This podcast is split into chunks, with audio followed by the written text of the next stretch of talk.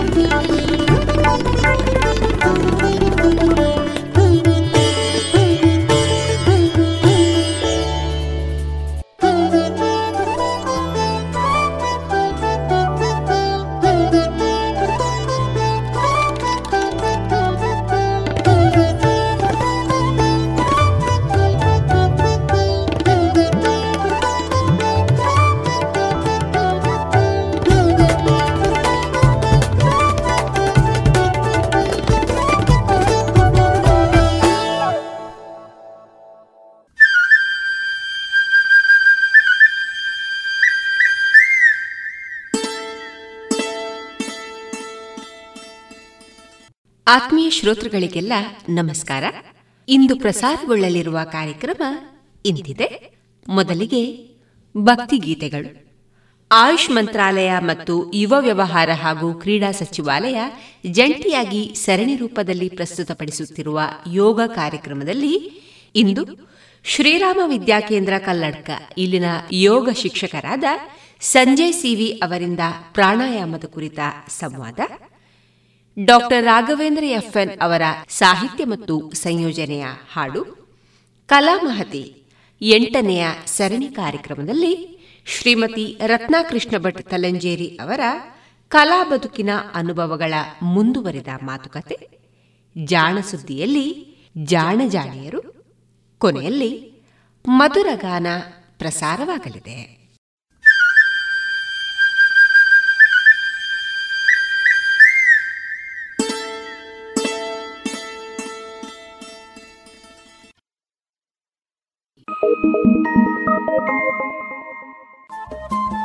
Radio Panchajanya ತೊಂಬತ್ತು ಬಿಂದು ಎಂಟು ಎಫ್ಎಂ ಸಮುದಾಯ ಬಾನುಲಿ ಕೇಂದ್ರ ಪುತ್ತೂರು.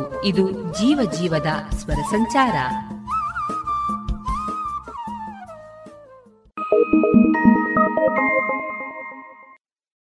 ಇದೀಗ ಮೊದಲಿಗೆ ಭಕ್ತಿಗೀತೆಗಳನ್ನ ಕೇಳೋಣ.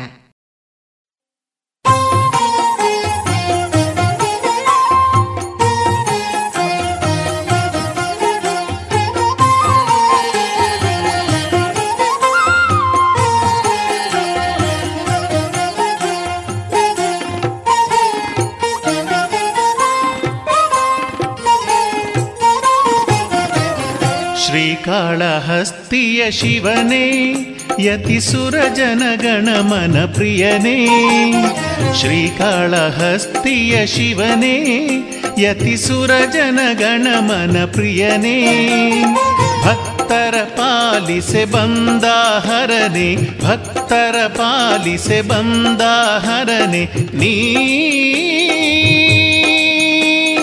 ಕರುಣಿಸು ಕರುಣಾಕರನೆ, ಶ್ರೀಕಾಳಹಸ್ತಿಯ ಶಿವನೇ, ಯತಿಸುರ ಜನಗಣ ಮನ ಪ್ರಿಯನೇ, ಶ್ರೀಕಾಳಹಸ್ತಿಯ ಶಿವನೇ.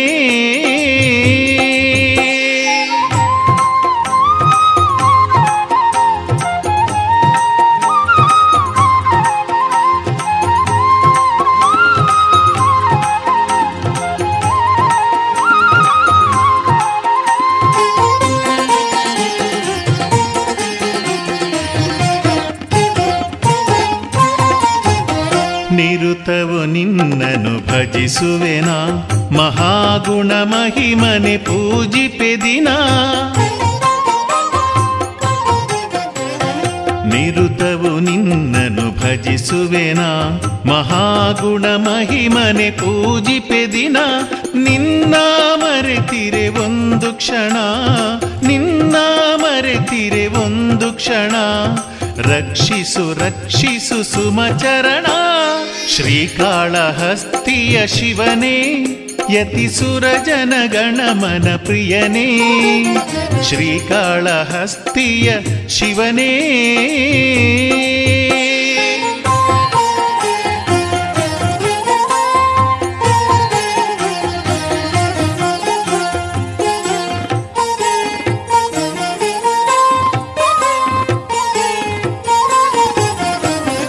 ದಕ್ಷಿಣ ಕೈಲಾಸಧರೆ ನಿಲಯ ನಿಮುನಿದರೆ ಮರುಕ್ಷಣ ಧರೆ ಪ್ರಳಯ ದಕ್ಷಿಣ ಕೈಲಾಸಧರೆ ನಿಲಯ ನಿಮುನಿದರೆ ಮರುಕ್ಷಣ ಧರೆ ಪ್ರಳಯ ಶ್ರೀಯಂಬ ಜೇಡನ ಹರಸಿದ ಹರನೆ ಶ್ರೀಯಂಬ ಜೇಡನ ಹರಸಿದ ಹರನೆ ರಕ್ಷಿಸು ರಕ್ಷಿಸು ಶ್ರೀಗೌರಿ ಪ್ರಿಯನೇ ಶ್ರೀಕಾಳಹಸ್ತಿಯ ಶಿವನೇ ಯತಿಸುರ ಜನಗಣಮನ ಪ್ರಿಯನೇ ಶ್ರೀಕಾಳಹಸ್ತಿಯ ಶಿವನೇ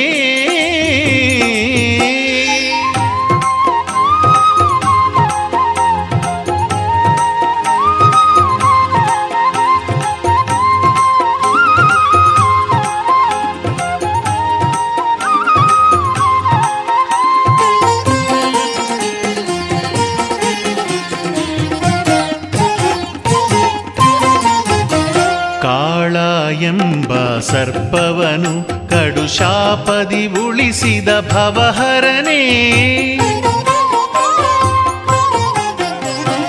ಕಾಳ ಎಂಬ ಸರ್ಪವನು ಕಡುಶಾಪದಿ ಉಳಿಸಿದ ಭವಹರನೇ ಹಸ್ತಿ ಎಂಬ ಆನೆಯನು ಹಸ್ತಿ ಎಂಬ ಆನೆಯನು ರಕ್ಷಿಸಿ ಪೊರೆದ ಜಗಪಿತನೇ ಶ್ರೀಕಾಳಹಸ್ತಿಯ ಶಿವನೇ ಯತಿಸುರ ಜನಗಣಮನ ಪ್ರಿಯನೇ ಶ್ರೀಕಾಳಹಸ್ತಿಯ ಶಿವನೇ ಯತಿಸುರ ಜನಗಣಮನ ಪ್ರಿಯನೇ ಭಕ್ತರ ಪಾಲಿಸೆ ಬಂದಾಹರನೆ ಭಕ್ತರ ಪಾಲಿಸೆ ಬಂದಾಹರನೆ ನೀ ಕರುಣಿಸು ಕರುಣಾಕರನೇ ಶ್ರೀಕಾಳಹಸ್ತಿಯ ಶಿವನೇ ಯತಿಸುರ ಜನಗಣಮನ ಪ್ರಿಯನೇ ಶ್ರೀಕಾಳಹಸ್ತಿಯ ಶಿವನೇ.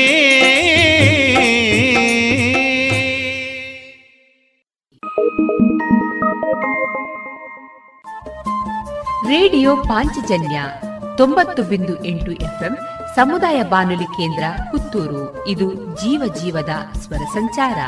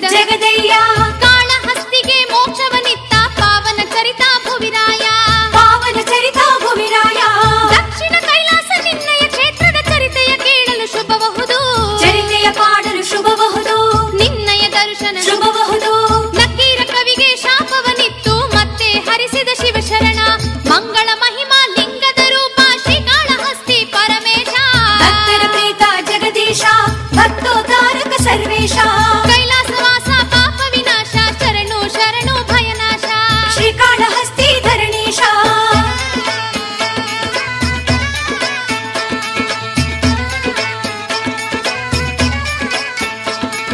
ಶ್ರೀಕಾಳಹಸ್ತಿಯ ಪುರದೊಡೆಯ ಚಂದ್ರಚೂಡನೆ ಶರಣಯ್ಯ ಚಂದ್ರಚೂಡನೆ ಶರಣಯ್ಯ ಪಾಠನ ಹರಸಿದ ಮಂಗಳನೆ ಕಾಳನಾಮಕ ಸರ್ಪದ ಸೇವೆ ಪಡೆದ ದೇವನೇ ಸಲಹಯ್ಯ ಮುಖಂಡ ನಿನಗೆ ಶರಣಯ್ಯ ಶಿವ ಶಿವ ಎಂದರೆ ಜನ್ಮ ಪಾವನ ನಿನ್ನಯ ಪುಣ್ಯದ ಧರೆಯಲ್ಲಿ ಶ್ರೀಕಾಳಹಸ್ತಿ ನೆಲೆಯಲ್ಲಿ ನಿನಗೆ ಸರಿಸಾಟಿ ಯಾರಿಲ್ಲಿ ಶ್ರೀಕಾಳಹಸ್ತಿ ಸನ್ನಿಧಿ ಸ್ವಾಮಿ ಪಾದಕ್ಕೆ ಶಿರವಾನ ಮಣಿವೆ ಮಂಗಳ ಮಹಿಮಾ ಲಿಂಗದ ರೂಪ ಶ್ರೀಕಾಳಹಸ್ತಿ ಪರಮೇಶ ಭಕ್ತರ ಪೀತ ಜಗದೀಶ ಭಕ್ತೋ ತಾರಕ ಸರ್ವೇಶ ಕೈಲಾಸವಾಸ ಪಾಪ ವಿನಾಶ ಶರಣು ಶರಣು ಭಯನಾಶ ಶ್ರೀಕಾಳಹಸ್ತಿ ಧರಣೀಶ ನೀನೇ ದಿಕ್ಕು ಎನ್ನುತ್ತ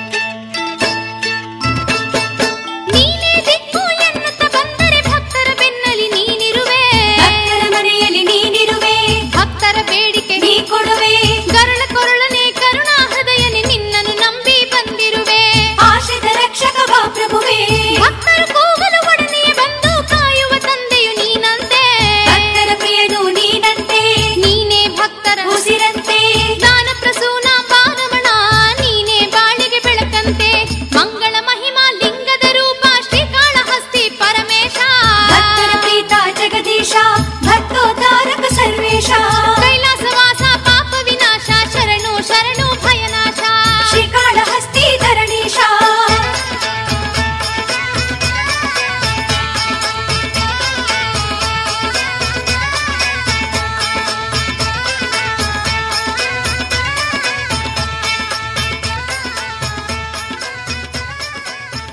ಶ್ರೀಕಾಳಹಸ್ತಿ ಧರಣೀಶ ರೇಡಿಯೋ ಪಾಂಚಜನ್ಯ ತೊಂಬತ್ತು ಬಿಂದು ಎಂಟು ಎಫ್ಎಂ ಸಮುದಾಯ ಬಾನುಲಿ ಕೇಂದ್ರ ಪುತ್ತೂರು. ಇದು ಜೀವ ಜೀವದ ಸ್ವರ ಸಂಚಾರ. ಎಂಥ ಪುಣ್ಯವೋ ಎಂಥ ಭಾಗ್ಯವೋ ಎಂಥ ಪುಣ್ಯವೋ ನಮದು ಎಂಥ ಭಾಗ್ಯವೋ ಎಂಥ ಪುಣ್ಯವೋ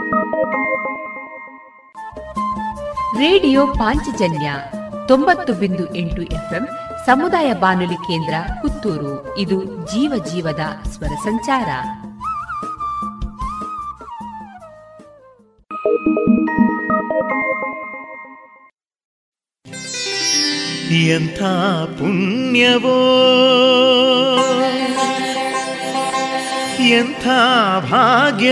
ಎಂಥ ಭಾಗ್ಯವೋ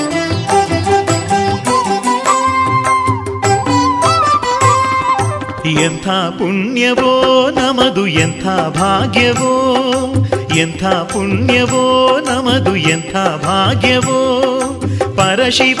ದರ್ಶಿಸಿದೆ ಪರಶಿವನ ದರ್ಶಿಸಿದೆ ಪುಣ್ಯ ನೆಲೆಯಲಿ ಶ್ರೀಕಾಳಹಸ್ತಿ ಧರೆಯ ಶುಭದೊರೆಗೆ ಶ್ರೀಕಾಳಹಸ್ತಿ ಧರೆಯ ಶುಭದೊರೆಗೆ ಎನ್ನ ಆತ್ಮಜ್ಯೋತಿ ಬೆಳಗಿ ಧನ್ಯನಾಗಿ ನಲಿದೆ ಎಂಥ ಪುಣ್ಯವೋ ನಮದು ಎಂಥ ಭಾಗ್ಯವೋ ಎಂಥ ಪುಣ್ಯವೋ ನಮದು ಎಂಥ ಭಾಗ್ಯವೋ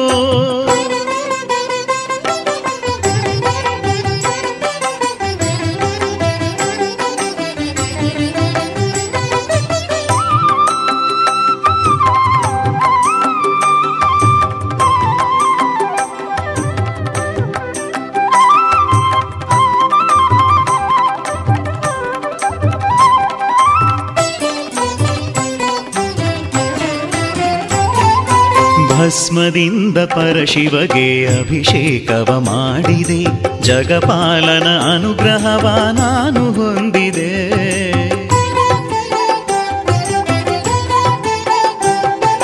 ಭಸ್ಮದಿಂದ ಪರಶಿವಗೆ ಅಭಿಷೇಕವ ಮಾಡಿದೆ ಜಗಪಾಲನ ಅನುಗ್ರಹವ ನಾನು ಹೊಂದಿದೆ ಗೋಕ್ಷೀರದ ಅಭಿಷೇಕವ ಭಕ್ತಿಯಿಂದ ಮಾಡಿದೆ ನನ್ನೆಲ್ಲ ದೋಷಗಳ ಕ್ಷಣದಿ ನೀಗಿದೆ ಸಾವಿರ ನಾಮದ ಅರ್ಚನೆ ಮಾಡಿದೆ ಸಾವಿರ ನಾಮದ ಅರ್ಚನೆ ಮಾಡಿದೆ ಅರ್ಪಿಸಿದೆ ಗಣಪಯ್ಯನ ಪಿತ ಶಿವನಿಗೆ ಪತ್ರೆ ತಂದು ಅರ್ಪಿಸಿದೆ.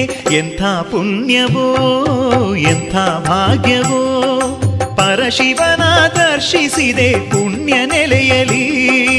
ಎಂಥ ಪುಣ್ಯವೋ ನಮದು ಎಂಥ ಭಾಗ್ಯವೋ.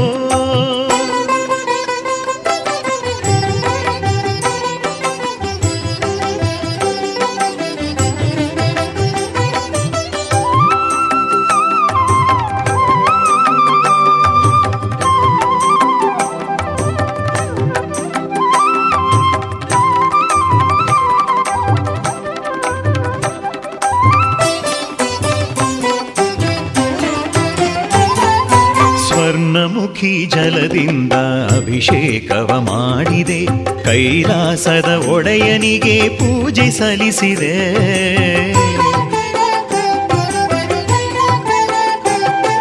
ಸ್ವರ್ಣಮುಖಿ ಜಲದಿಂದ ಅಭಿಷೇಕವ ಮಾಡಿದೆ ಕೈಲಾಸದ ಒಡೆಯನಿಗೆ ಪೂಜೆ ಸಲ್ಲಿಸಿದೆ. ನನ್ನೆಲ್ಲ ನೋವುಗಳ ಸ್ವಾಮಿಯಲ್ಲಿ ಹೇಳಿದೆ ಪ್ರಣವಾಕ್ಷರಿ ಮಂತ್ರವನ್ನು ನಾನು ಪಠಿಸಿದೆ. ನನ್ನ ಈ ಬಾಳನು ಅರ್ಪಣೆ ಮಾಡಿದೆ ನನ್ನ ಈ ಬಾಳನು ಅರ್ಪಣೆ ಮಾಡಿದೆ. ಈ ಕಂಗಳ ಅಶ್ರುವಿಂದ ಹರನ ಪಾದನ ತೊಳೆದೆ. ಎಂಥ ಪುಣ್ಯವೋ ಎಂಥ ಭಾಗ್ಯವೋ ಎಂಥ ಪುಣ್ಯವೋ ನಮದು ಎಂಥ ಭಾಗ್ಯವೋ ಪರಶಿವನ ದರ್ಶಿಸಿದೆ ಪರಶಿವನ ದರ್ಶಿಸಿದೆ ಪುಣ್ಯ ನೆಲೆಯಲಿ. ಶ್ರೀಕಾಳಹಸ್ತಿ ಧರೆಯ ಶುಭ ದೊರೆಗೆ ಶ್ರೀಕಾಳಹಸ್ತಿ ಧರೆಯ ಶುಭ ದೊರೆಗೆ ಎನ್ನ ಆತ್ಮಜ್ಯೋತಿ ಬೆಳಗಿ ಧನ್ಯನಾಗಿ ನಲಿದೆ. ಎಂಥ ಪುಣ್ಯವೋ ನಮದು ಎಂಥ ಭಾಗ್ಯವೋ ಎಂಥ ಪುಣ್ಯವೋ ನಮದು ಎಂಥ ಭಾಗ್ಯವೋ.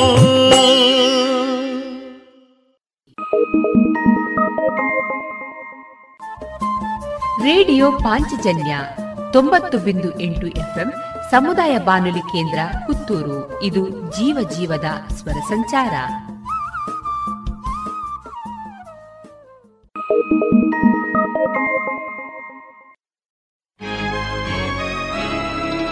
ವಸಿಷ್ಠರು ಬೇಡಲು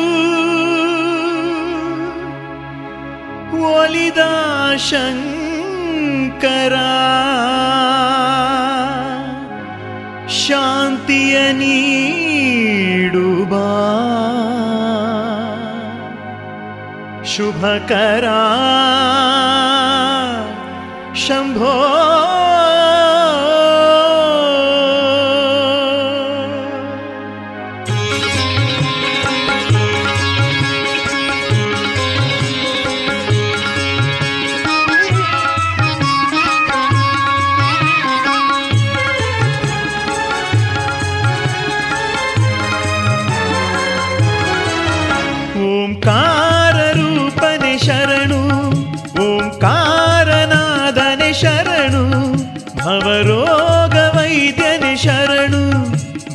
ಭಂಗದೂರನೆ ಶರಣು. ಶ್ರೀಕಾಳಹಸ್ತಿ ಧರೆಯ ಪ್ರಭುವೇ ಲಿಂಗ ಸ್ವರೂಪನೆ ಶರಣು. ಶ್ರೀಕಾಳಹಸ್ತಿ ಧರೆಯ ಪ್ರಭುವೇ ಲಿಂಗ ಸ್ವರೂಪನೆ ಶರಣು. ಓಂಕಾರ ರೂಪನೆ ಶರಣು ಶಿವನೇ ಹರನೇ ಶುಭನೇ.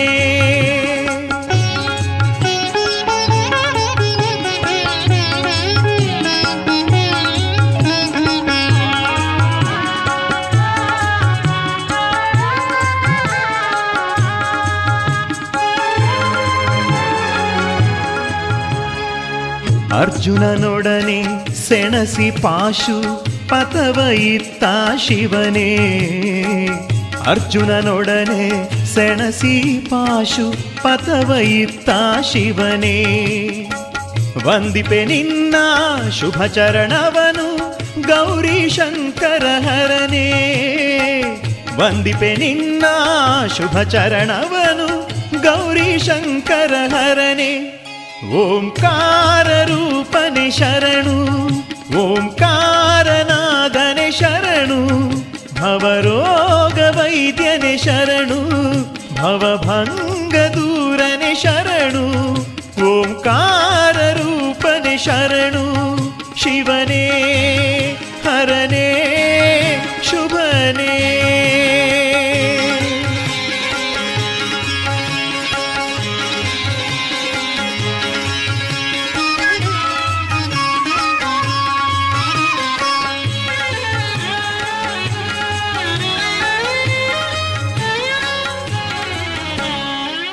ತಿನ್ನನ ಹರಸಿ ಗೌರಿಯ ಜೊತೆಗೆ ದರ್ಶನವಿತ್ತ ಹರನೆ ತಿನ್ನನ ಹರಸೆ ಗೌರಿಯ ಜೊತೆಗೆ ದರ್ಶನವಿತ್ತ ಹರನೆ ಭಕ್ತ ಕಣ್ಣಪ್ಪನ ಕಣ್ಣನು ಪಡೆದು ಕಣ್ಣನು ಇತ್ತ ಶಿವನೇ ಭಕ್ತ ಕಣ್ಣಪ್ಪನ ಕಣ್ಣನು ಪಡೆದು ಕಣ್ಣನು ಇತ್ತ ಶಿವನೇ ಓಂಕಾರ ರೂಪನೆ ಶರಣು ಓಂಕಾರನಾದನೆ ಶರಣು ಭವರೋಗ ವೈದ್ಯನೆ ಶರಣು ಭವಭಂಗ ದೂರನೆ ಶರಣು ಓಂಕಾರ ರೂಪನೆ ಶರಣು ಶಿವನೇ ಹರನೇ ಶುಭನೇ.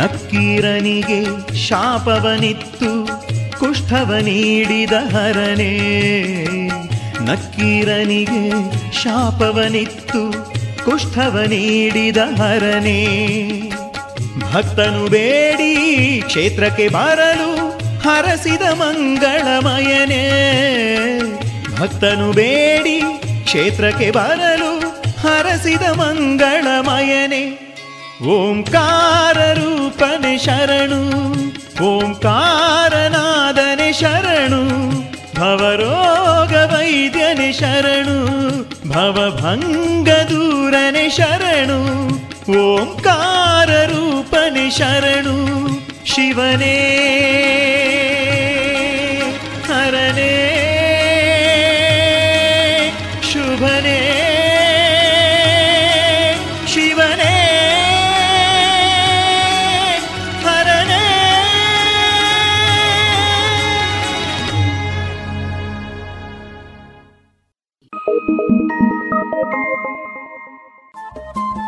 ರೇಡಿಯೋ ಪಾಂಚಜನ್ಯ ತೊಂಬತ್ತು ಬಿಂದು ಎಂಟು ಎಫ್ಎಂ ಸಮುದಾಯ ಬಾನುಲಿ ಕೇಂದ್ರ ಪುತ್ತೂರು. ಇದು ಜೀವ ಜೀವದ ಸ್ವರ ಸಂಚಾರ.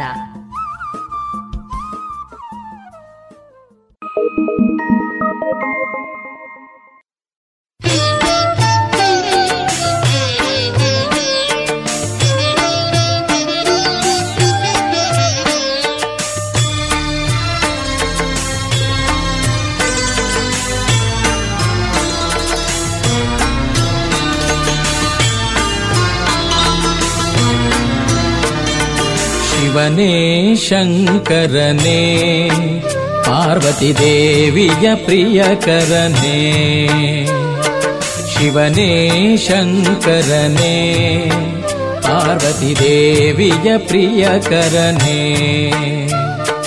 ಶಂಕರನೇ ಶಶಿಧರನೇ ನಿನ್ನನ್ನು ಪೂಜಿಸುತ್ತಾ ಶಂಕರನೇ ಶಶಿಧರನೇ ನಿನ್ನನ್ನು ಪೂಜಿಸುತ್ತಾ ಶಿವನೇ ಶಂಕರನೇ ಪಾರ್ವತಿ ದೇವಿಯ ಪ್ರಿಯಕರನೇ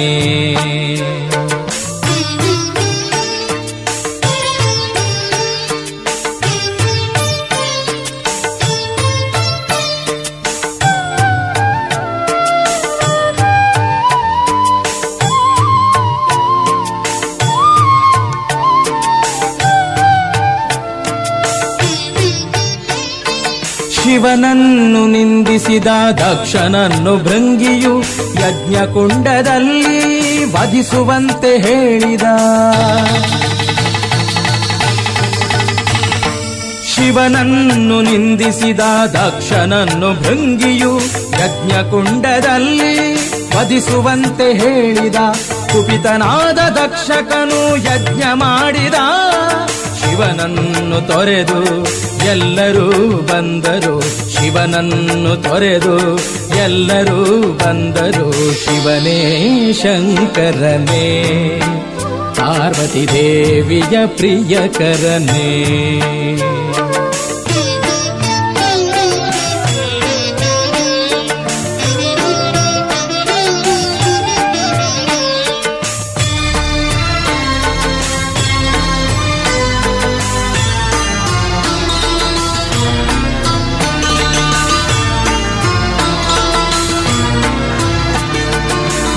ದಕ್ಷಕನ ಮಗಳಾದ ದಾಕ್ಷಾಯಿಣಿ ಅಲ್ಲಿಗೆ ಬಂದು ಅವಮಾನಿತಳಾದಳು. ದಕ್ಷಕನ ಮಗಳಾದ ದಾಕ್ಷಾಯಿಣಿ ಅಲ್ಲಿಗೆ ಬಂದು ಅವಮಾನಿತಳಾದಳು. ಪತಿಯ ನಿಂದನೆಯನ್ನು ಸಹಿಸಲಾರದೆ ಅಗ್ನಿದೇವನಿಗೆ ಆತ್ಮಾಹುತಿಗೈದಳು, ಅಗ್ನಿದೇವನಿಗೆ ಆತ್ಮಾಹುತಿಗೈದಳು. ಶಿವನೇ ಶಂಕರನೇ ಪಾರ್ವತಿ ದೇವಿಯ ಪ್ರಿಯಕರನೇ.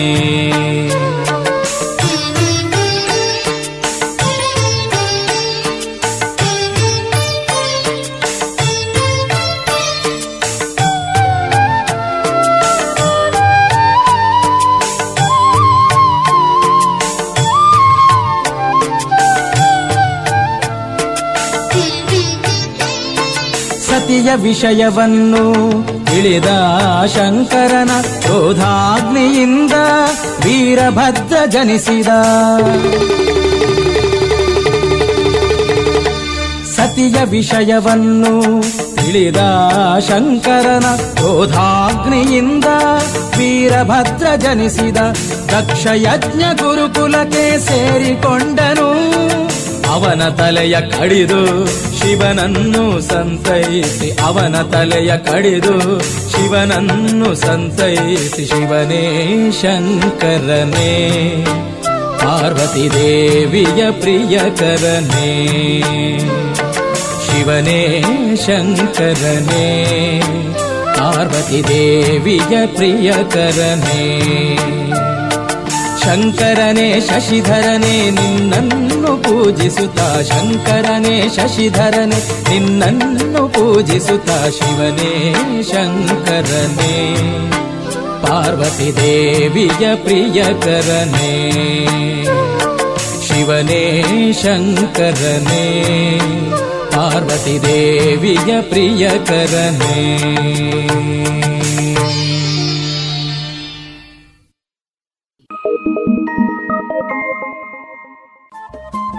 ರೇಡಿಯೋ ಪಾಂಚಜನ್ಯ ತೊಂಬತ್ತು ಬಿಂದು ಎಂಟು ಎಫ್ಎಂ ಸಮುದಾಯ ಬಾನುಲಿ ಕೇಂದ್ರ ಪುತ್ತೂರು.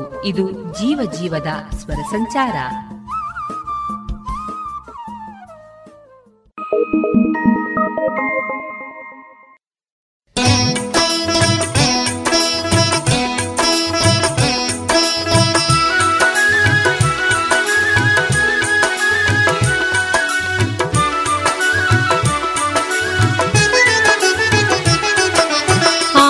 ಬೆಳಗೋಣ ಮಂಗಳಾರತಿ ಬೆಳಗೋಣ, ಆರತಿ ಬೆಳಗೋಣ ಮಂಗಳಾರತಿ ಬೆಳಗೋಣ. ಶ್ರೀಕಾಳಹಸ್ತಿ ಕ್ಷೇತ್ರನಾಥಗೆ ಆರತಿ ಬೆಳಗೋಣ, ಆರತಿ ಬೆಳಗೋಣ.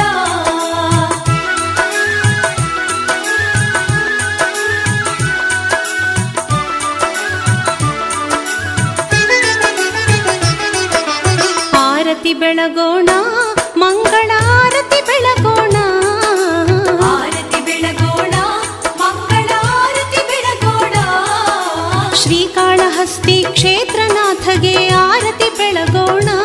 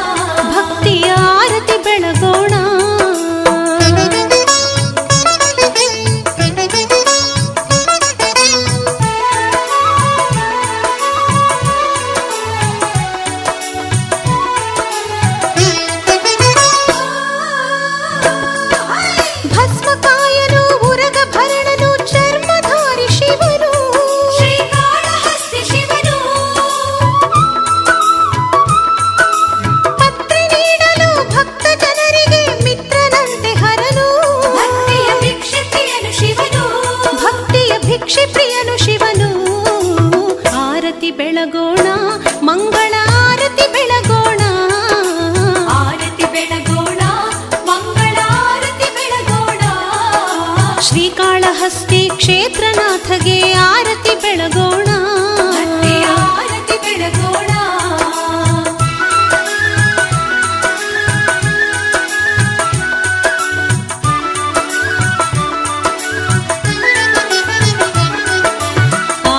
ಬೆಳಗೋಣ ಮಂಗಳ ಆರತಿ ಬೆಳಗೋಣ, ಆರತಿ ಬೆಳಗೋಣ, ಮಂಗಳ ಆರತಿ ಬೆಳಗೋಣ. ಶ್ರೀಕಾಳಹಸ್ತಿ ಕ್ಷೇತ್ರನಾಥಗೆ ಆರತಿ ಬೆಳಗೋಣ, ಭಕ್ತಿಯ ಆರತಿ ಬೆಳಗೋಣ, ಭಕ್ತಿಯ ಆರತಿ ಬೆಳಗೋಣ, ಭಕ್ತಿಯ ಆರತಿ ಬೆಳಗೋಣ, ಭಕ್ತಿಯ ಆರತಿ ಬೆಳಗೋಣ.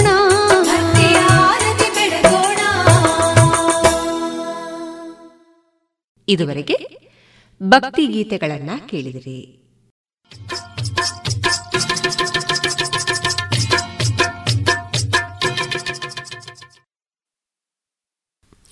ವಯಸ್ಸಾದವರು ಮತ್ತು ಹೆಚ್ಚಿನ ಅಪಾಯದಲ್ಲಿರಬಹುದಾದಂತಹ ಇತರರು. ಕೊರೋನಾ ವೈರಸ್ ನಮ್ಮೆಲ್ಲರಿಗೂ ಬರಬಹುದು, ಆದರೆ ನಮ್ಮಲ್ಲಿ ಕೆಲವರು ಬೇರೆಯವರಿಗಿಂತ ಹೆಚ್ಚು ಅಪಾಯದಲ್ಲಿದ್ದಾರೆ. ಅರವತ್ತು ವರ್ಷಗಳಿಗಿಂತ ಹೆಚ್ಚಿನ ವಯಸ್ಸಾದವರು ಅಥವಾ ಸಕ್ಕರೆ ಕಾಯಿಲೆ, ಹೃದಯದ ಸಮಸ್ಯೆಗಳು ಅಥವಾ ಶ್ವಾಸಕೋಶದ ಸಮಸ್ಯೆಗಳು ಇರುವವರನ್ನು ಹೆಚ್ಚಿನ ಅಪಾಯದಲ್ಲಿರುವವರು ಎನ್ನಬಹುದು. ಇವರುಗಳಿಗೆ ಕೊರೋನಾ ವೈರಸ್ನಿಂದ ಗಂಭೀರ ಸಮಸ್ಯೆಗಳು ಬರಬಹುದು. ಈ ಸಮಯದಲ್ಲಿ ನಾವು ಸುರಕ್ಷಿತವಾಗಿರಲು ಇಂಥವರು ಹೆಚ್ಚಿನ ಮುನ್ನೆಚ್ಚರಿಕೆಗಳನ್ನು ತೆಗೆದುಕೊಳ್ಳಬೇಕು. ನೀವು ಹೆಚ್ಚಿನ ಅಪಾಯದಲ್ಲಿರುವ ವ್ಯಕ್ತಿಯೇ? ಹೌದಾದರೆ ಗಾಬರಿ ಬೇಡ. ಸುರಕ್ಷಿತವಾಗಿರಲು ನೀವು ಮಾಡಬಹುದಾದ ಕೆಲವೊಂದು ಕ್ರಮಗಳಿವೆ. ನಿಮ್ಮ ಸುರಕ್ಷತೆಗಾಗಿ ನೀವು ಮನೆಯಲ್ಲಿಯೇ ಇರಬೇಕು. ಪ್ರತ್ಯೇಕವಾದ ಕೋಣೆಯಲ್ಲಿ ಅಥವಾ ಮನೆಯಲ್ಲಿಯೇ ಪ್ರತ್ಯೇಕವಾದ ಒಂದು ಜಾಗದಲ್ಲಿ ಇರಿ, ಅಲ್ಲಿಯೇ ಮಲಗಿ. ಮನೆಯಲ್ಲಿ ಓಡಾಡುವಾಗ ಬೇರೆಯವರು ನಿಮ್ಮಿಂದ ಒಂದು ಮೀಟರ್ ಅಂತರ ಕಾಯ್ದುಕೊಳ್ಳಬೇಕು. ನಿಮಗಾಗಿ ಆಹಾರ ಪದಾರ್ಥ ಮತ್ತು ಔಷಧಿಗಳನ್ನು ತರಲು ಬೇರೆಯವರಿಗೆ ಹೇಳಿ ಮತ್ತು ನೀವಿರುವ ಜಾಗವನ್ನು ಪ್ರತಿದಿನ ಸ್ವಚ್ಛ ಮಾಡಲು ಕ್ರಿಮಿನಾಶಕ ದ್ರಾವಕದಿಂದ ತೊಳೆಯಲು ಸಹಾಯ ಪಡೆದುಕೊಳ್ಳಬೇಕು. ನೀವು ಆಗಾಗ್ಗೆ ಮಾಡಬೇಕಾದ ಅತ್ಯಂತ ಮುಖ್ಯವಾದ ಕೆಲಸ ಎಂದರೆ ಸೋಪು ಮತ್ತು ನೀರಿನಿಂದ ಕೈ ತೊಳೆಯುವುದು ಮತ್ತು ನಿಮ್ಮ ಮುಖವನ್ನು ಮುಟ್ಟಿಕೊಳ್ಳದಿರುವುದು. ಈ ಸಮಯದಲ್ಲಿ ಸಶಕ್ತರಾಗಿರಲು ನಿಯಮಿತವಾಗಿ ಹಣ್ಣು, ತರಕಾರಿ ಮತ್ತು ಬೇಳೆ ಎಲ್ಲವನ್ನು ಒಳಗೊಂಡ ಆರೋಗ್ಯಕರ ಆಹಾರ ತಿನ್ನಬೇಕು. ನಿಮ್ಮ ಆಹಾರದ ಪಥ್ಯಕ್ರಮ ಏನಾದರೂ ಇದ್ದರೆ, ಅಂದರೆ ಸಕ್ಕರೆ ಅಥವಾ ಉಪ್ಪು ಕಡಿಮೆ ಬಳಸಬೇಕಿದ್ದರೆ ಅದನ್ನು ಮುಂದುವರಿಸಿ. ಸ್ವಚ್ಛವಾದ ನೀರನ್ನು ಕುಡಿಯುತ್ತಿರುವುದನ್ನು ಖಚಿತಪಡಿಸಿಕೊಳ್ಳಬೇಕು. ನೀವು ಕುಡಿಯುವ ನೀರು ಸ್ವಚ್ಛವಾಗಿಲ್ವ ಎನ್ನುವ ಅನುಮಾನ ಬಂದರೆ ಕುಡಿಯುವ ಮೊದಲು ಅದನ್ನು ಕಾಯಿಸಿ ಆರಿಸಬೇಕು. ಈ ಸಮಯದಲ್ಲಿ ಮನೆಯಲ್ಲಿ ಯೋಗ ಮತ್ತು ಧ್ಯಾನವನ್ನು ತಪ್ಪದೇ ಮಾಡಿ. ಸಾಧ್ಯವಾದಷ್ಟು ಚೆನ್ನಾಗಿ ನಿದ್ದೆ ಮಾಡಿ. ನಿಮಗೆ ವೈದ್ಯಕೀಯ ಸಮಸ್ಯೆ ಏನಾದರೂ ಇದ್ದರೆ ಔಷಧಿಗಳನ್ನು ಕ್ರಮವಾಗಿ ತೆಗೆದುಕೊಳ್ಳುತ್ತಿರುವುದನ್ನು ಖಚಿತಪಡಿಸಿಕೊಳ್ಳಬೇಕು. ನಿಮ್ಮ ಔಷಧಿಗಳ ಬಗ್ಗೆ ಏನಾದರೂ ಪ್ರಶ್ನೆಗಳಿದ್ದರೆ ನಿಮ್ಮ ಡಾಕ್ಟರ್ಗೆ ಕರೆ ಮಾಡಬಹುದು. ಯಾವುದೇ ಸಣ್ಣ ಅಥವಾ ಸಾಮಾನ್ಯ ಚೆಕಪ್ಗಾಗಿ ಈ ಸಮಯದಲ್ಲಿ ಹೋಗದೇ ಇರುವುದು ಒಳ್ಳೆಯದು. ತುಂಬ ಎದೆನೋವಿದ್ದರೆ ಅಥವಾ ಏನಾದರೂ ಅಪಘಾತ ಆಗಿದ್ದರೆ ಅಂತಹ ತುರ್ತು ಪರಿಸ್ಥಿತಿಗಳಲ್ಲಿ ಮಾತ್ರ ಆಸ್ಪತ್ರೆಗೆ ಹೋಗಬೇಕು. ನೀವು ಮಕ್ಕಳೊಂದಿಗೆ ಮಾತನಾಡುವ ಮೂಲಕ ಅಥವಾ ಓದುವ ಮೂಲಕ ಸಮಯ ಕಳೆಯಬಹುದು, ಆದರೆ ಅವರನ್ನು ಕನಿಷ್ಠ ಒಂದು ಮೀಟರ್ ದೂರದಲ್ಲಿ ಇರಿಸಿಕೊಳ್ಳಿ. ಅಲ್ಲದೆ ನಿಮ್ಮ ಮನೆಗೆ ಬರುವ ಯಾವುದೇ ಸಂಬಂಧಿಗಳು ಅಥವಾ ಸಂದರ್ಶಕರನ್ನು ಮಿತಿಗೊಳಿಸಿ. ಯಾರಿಗೆ ಕೊರೋನಾ ವೈರಸ್ ಇದೆ ಎಂದು ನೀವು ಹೇಳಲು ಸಾಧ್ಯವಿಲ್ಲದ ಕಾರಣ ಅವರು ನಿಮಗೆ ತಿಳಿಯದೆ ವೈರಸ್ಸನ್ನು ನಿಮಗೆ ತಗುಲಿಸಬಹುದು.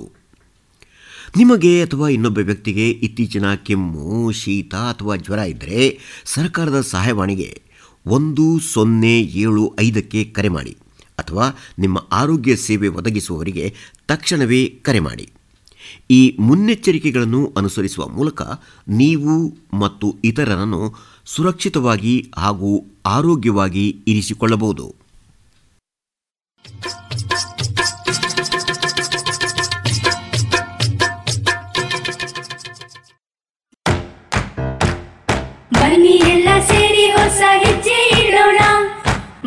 ಹೊಸ ನಿರ್ಣಯ ಮಾಡಿ ಬಿಡೋಣ, ಮಾಸ್ಕ್ ಹಾಕದಿದ್ರೆ ದೂರೋಣ, ಹೇ ಕರೋನಾವನ್ನು ತಡೆಯೋಣ, ನಾವೆಲ್ಲರೂ ಮಾಡುವ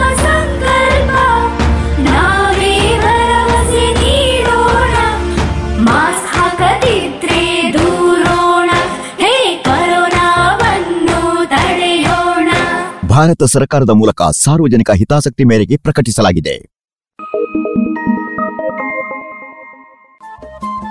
ರೇಡಿಯೋ ಪಾಂಚಜನ್ಯ ತೊಂಬತ್ತು ಬಿಂದು ಎಂಟು ಎಫ್ಎಂ ಸಮುದಾಯ ಬಾನುಲಿ ಕೇಂದ್ರ ಪುತ್ತೂರು.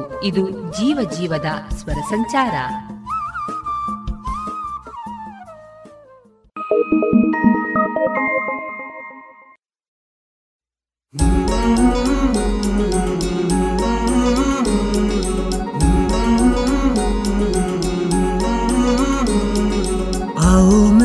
विश्व को मजबूत बनाए, योग शक्ति को पहचाने, तन मन स्वस्थ बनाए, चले ज्ञान के मार्ग पर हम सत्य को पहचाने, योग करें हम नित्य ही ऋषि मुनियों की ही माने, संदेश ही हम विश्व के जन जन में फैलाए, योग शक्ति को पहचाने, तन मन स्वस्थ बनाए, आसन प्राणायाम ध्यान से तन मन को महकाए, आलस नींद छोड़े, खुद को आत्मनिर्भर बनाए, आओ मिलकर विश्व को मजबूत बनाए, योग शक्ति को पहचाने, तन मन स्वस्थ बनाए, तन मन स्वस्थ बनाए।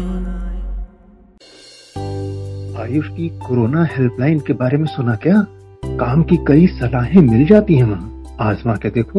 टोल फ्री नंबर है एक चार चार चार तीन. ಇದೀಗ ಆಯುಷ್ ಮಂತ್ರಾಲಯ ಮತ್ತು ಯುವ ವ್ಯವಹಾರ ಹಾಗೂ ಕ್ರೀಡಾ ಸಚಿವಾಲಯ ಜಂಟಿಯಾಗಿ ಸರಣಿ ರೂಪದಲ್ಲಿ ಪ್ರಸ್ತುತಪಡಿಸುತ್ತಿರುವ ಯೋಗ ಕಾರ್ಯಕ್ರಮದಲ್ಲಿ ಇಂದು ಶ್ರೀರಾಮ ವಿದ್ಯಾ ಕೇಂದ್ರ ಕಲ್ಲಡ್ಕ ಇಲ್ಲಿನ ಯೋಗ ಶಿಕ್ಷಕರಾದ ಸಂಜಯ್ ಸಿವಿ ಅವರಿಂದ ಪ್ರಾಣಾಯಾಮದ ಕುರಿತ ಸಂವಾದವನ್ನು ಕೇಳೋಣ.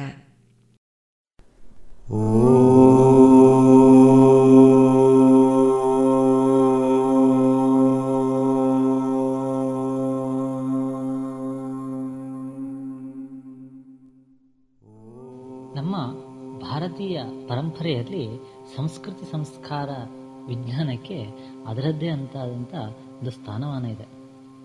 ಹಿಂದೆ ಋಷಿ ಮುನಿಗಳು ವಿಶ್ವಕ್ಕೆ ಒಂದು ದೊಡ್ಡ ಕೊಡುಗೆಯನ್ನಾಗಿ ಜ್ಞಾನವನ್ನೇ ಕೊಟ್ಟಿರುವಂಥದ್ದು.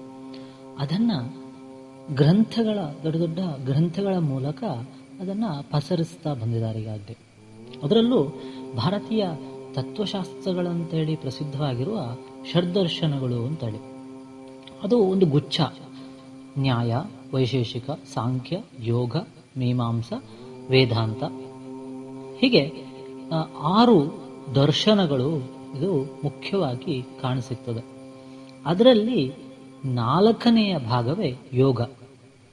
ಪೂರ್ವದಲ್ಲಿ ಋಷಿ ಮುನಿಗಳು ಈ ಯೋಗ ಅಂತ ಹೇಳುವಂಥ ಒಂದು ವಿಷಯವನ್ನು ತಮ್ಮ ಜೀವನ ಪದ್ ಪದ್ಧತಿಯನ್ನಾಗಿ ಅದು ಜೀವನದ ಒಂದು ಭಾಗವನ್ನಾಗಿ ರೂಢಿಸ್ಕೊಂಡಿದ್ರು.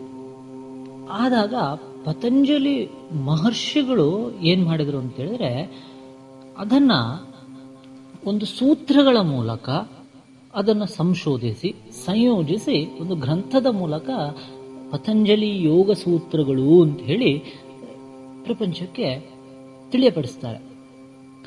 ಅದರಲ್ಲಿ ಅವರು ಯೋಗ ಅಂತ ಹೇಳಿದ್ರೆ ಏನು, ಯೋಗದ ಅವರು ತಿಳಿಸ್ತಾ ಹೋಗ್ತಾರೆ. ಯೋಗ ಚಿತ್ತ ವೃತ್ತಿ ನಿರೋಧ. ಯೋಗ ಅಂತ ಹೇಳಿದ್ರೆ ಚಿತ್ತದ ವೃತ್ತಿಗಳನ್ನು ಏನು ಮಾಡುವಂಥದ್ದು, ಕಡಿಮೆ ಮಾಡುವಂಥದ್ದು, ನಿರೋಧ ಮಾಡುವಂಥದ್ದು ಅಂತೇಳಿ ಅವರು ತಿಳಿಸ್ತಾರೆ. ಅದರಲ್ಲಿ ಮುಂದುವರೆದು ಅಷ್ಟಾಂಗ ಯೋಗವನ್ನು ಮುಖ್ಯವಾಗಿ ಇದರಲ್ಲಿ ಕಾಣಸಿಗುವಂಥದ್ದು. ಅದರಲ್ಲೂ ಯಾವುದ್ಯಾವುದು ಅಂತೇಳಿದ್ರೆ ಯಮ, ನಿಯಮ, ಆಸನ, ಪ್ರಾಣಾಯಾಮ, ಪ್ರತ್ಯಾಹಾರ, ಧಾರಣ, ಧ್ಯಾನ, ಸಮಾಧಿ ಅಂತೇಳಿ ಈ ಎಂಟು ಯೋಗದ ಅಂಗಗಳನ್ನು ಎರಡು ವಿಭಾಗಗಳಾಗಿ ಮಾಡ್ತಾರೆ. ಅದ್ಯಾವುದು ಅಂತೇಳಿದ್ರೆ ಬಹಿರಂಗ ಯೋಗ ಮತ್ತು ಅಂತರಂಗ ಯೋಗ ಅಂತೇಳಿ. ಬಹಿರಂಗ ಯೋಗ ಅಂತೇಳಿದ್ರೆ ಆಸನ, ಪ್ರಾಣಾಯಾಮ, ಪ್ರತ್ಯಾಹಾರ ಅಂತ ಹೇಳುವಂಥದ್ದು. ಅಂತರಂಗ ಯೋಗ ಯಾವುದು ಅಂತೇಳಿದ್ರೆ ಧಾರಣ, ಧ್ಯಾನ, ಸಮಾಧಿ. ಇದೆಲ್ಲವೂ ಏನು ಅಂತೇಳಿದ್ರೆ ಒಂದು ಮಾರ್ಗ. ಹೇಗೆ, ಯಾವುದಕ್ಕೆ ಮಾರ್ಗ? ಇದು ಭಗವಂತನಲ್ಲಿ ಲೀನ ಆಗುವಂಥದ್ದು, ಭಗವಂತನಲ್ಲಿ ಐಕ್ಯವನ್ನು ಹೊಂದುವಂಥದ್ದಕ್ಕೆ ಇದು ಮಾರ್ಗ. ಈ ವಿಷಯಗಳಲ್ಲಿ ಈ ಅಷ್ಟಾಂಗ ಯೋಗದ ವಿಷಯದಲ್ಲಿ ಬರುವಂಥದ್ದು ನಾಲ್ಕನೆಯ ವಿಷಯವೇ ಪ್ರಾಣಾಯಾಮ. ಅದರ ಬಗ್ಗೆ ನಾವು ಇವತ್ತು ಸ್ವಲ್ಪ ವಿಷಯಗಳನ್ನು ತಿಳ್ಕೊಳ್ತಾ ಹೋಗುವ. ಹಾಗಾದರೆ ಪ್ರಾಣ ಅಂತ ಹೇಳಿದ್ರೆ ಏನು? ಪ್ರಾಣ ಅಂತ ಹೇಳಿದ್ರೆ ಶಕ್ತಿ ಅಂತ ಕರಿಬೋದು, ಉಸಿರು ಅಂತ ಹೇಳಿ ಕರಿಬೋದು, ಗಾಳಿ ಅಂತ ಕರಿಬೋದು. ಆಯಾಮ ಅಂತ ಹೇಳಿದ್ರೆ ವಿಸ್ತಾರ, ಉದ್ದ ಅಥವಾ ಸಂಕೋಚ ಅಂತ ಹೇಳಿನೂ ಕರಿಬೋದು. ಒಟ್ಟಿನಲ್ಲಿ ಪ್ರಾಣಾಯಾಮ ಅಂತ ಹೇಳಿದ್ರೆ ಉಸಿರಿನ ವಿಸ್ತಾರ ಅಥವಾ ನಿಗ್ರಹ ಅಂತ ಹೇಳ್ಬೋದು. ಇಲ್ಲಿ ಪ್ರಾಣಗಳು, ಐದು ಪ್ರಾಣಗಳನ್ನ ಮುಖ್ಯವಾಗಿ ತಿಳಿಸ್ತಾರೆ. ಯಾವುದ್ಯಾವುದದು?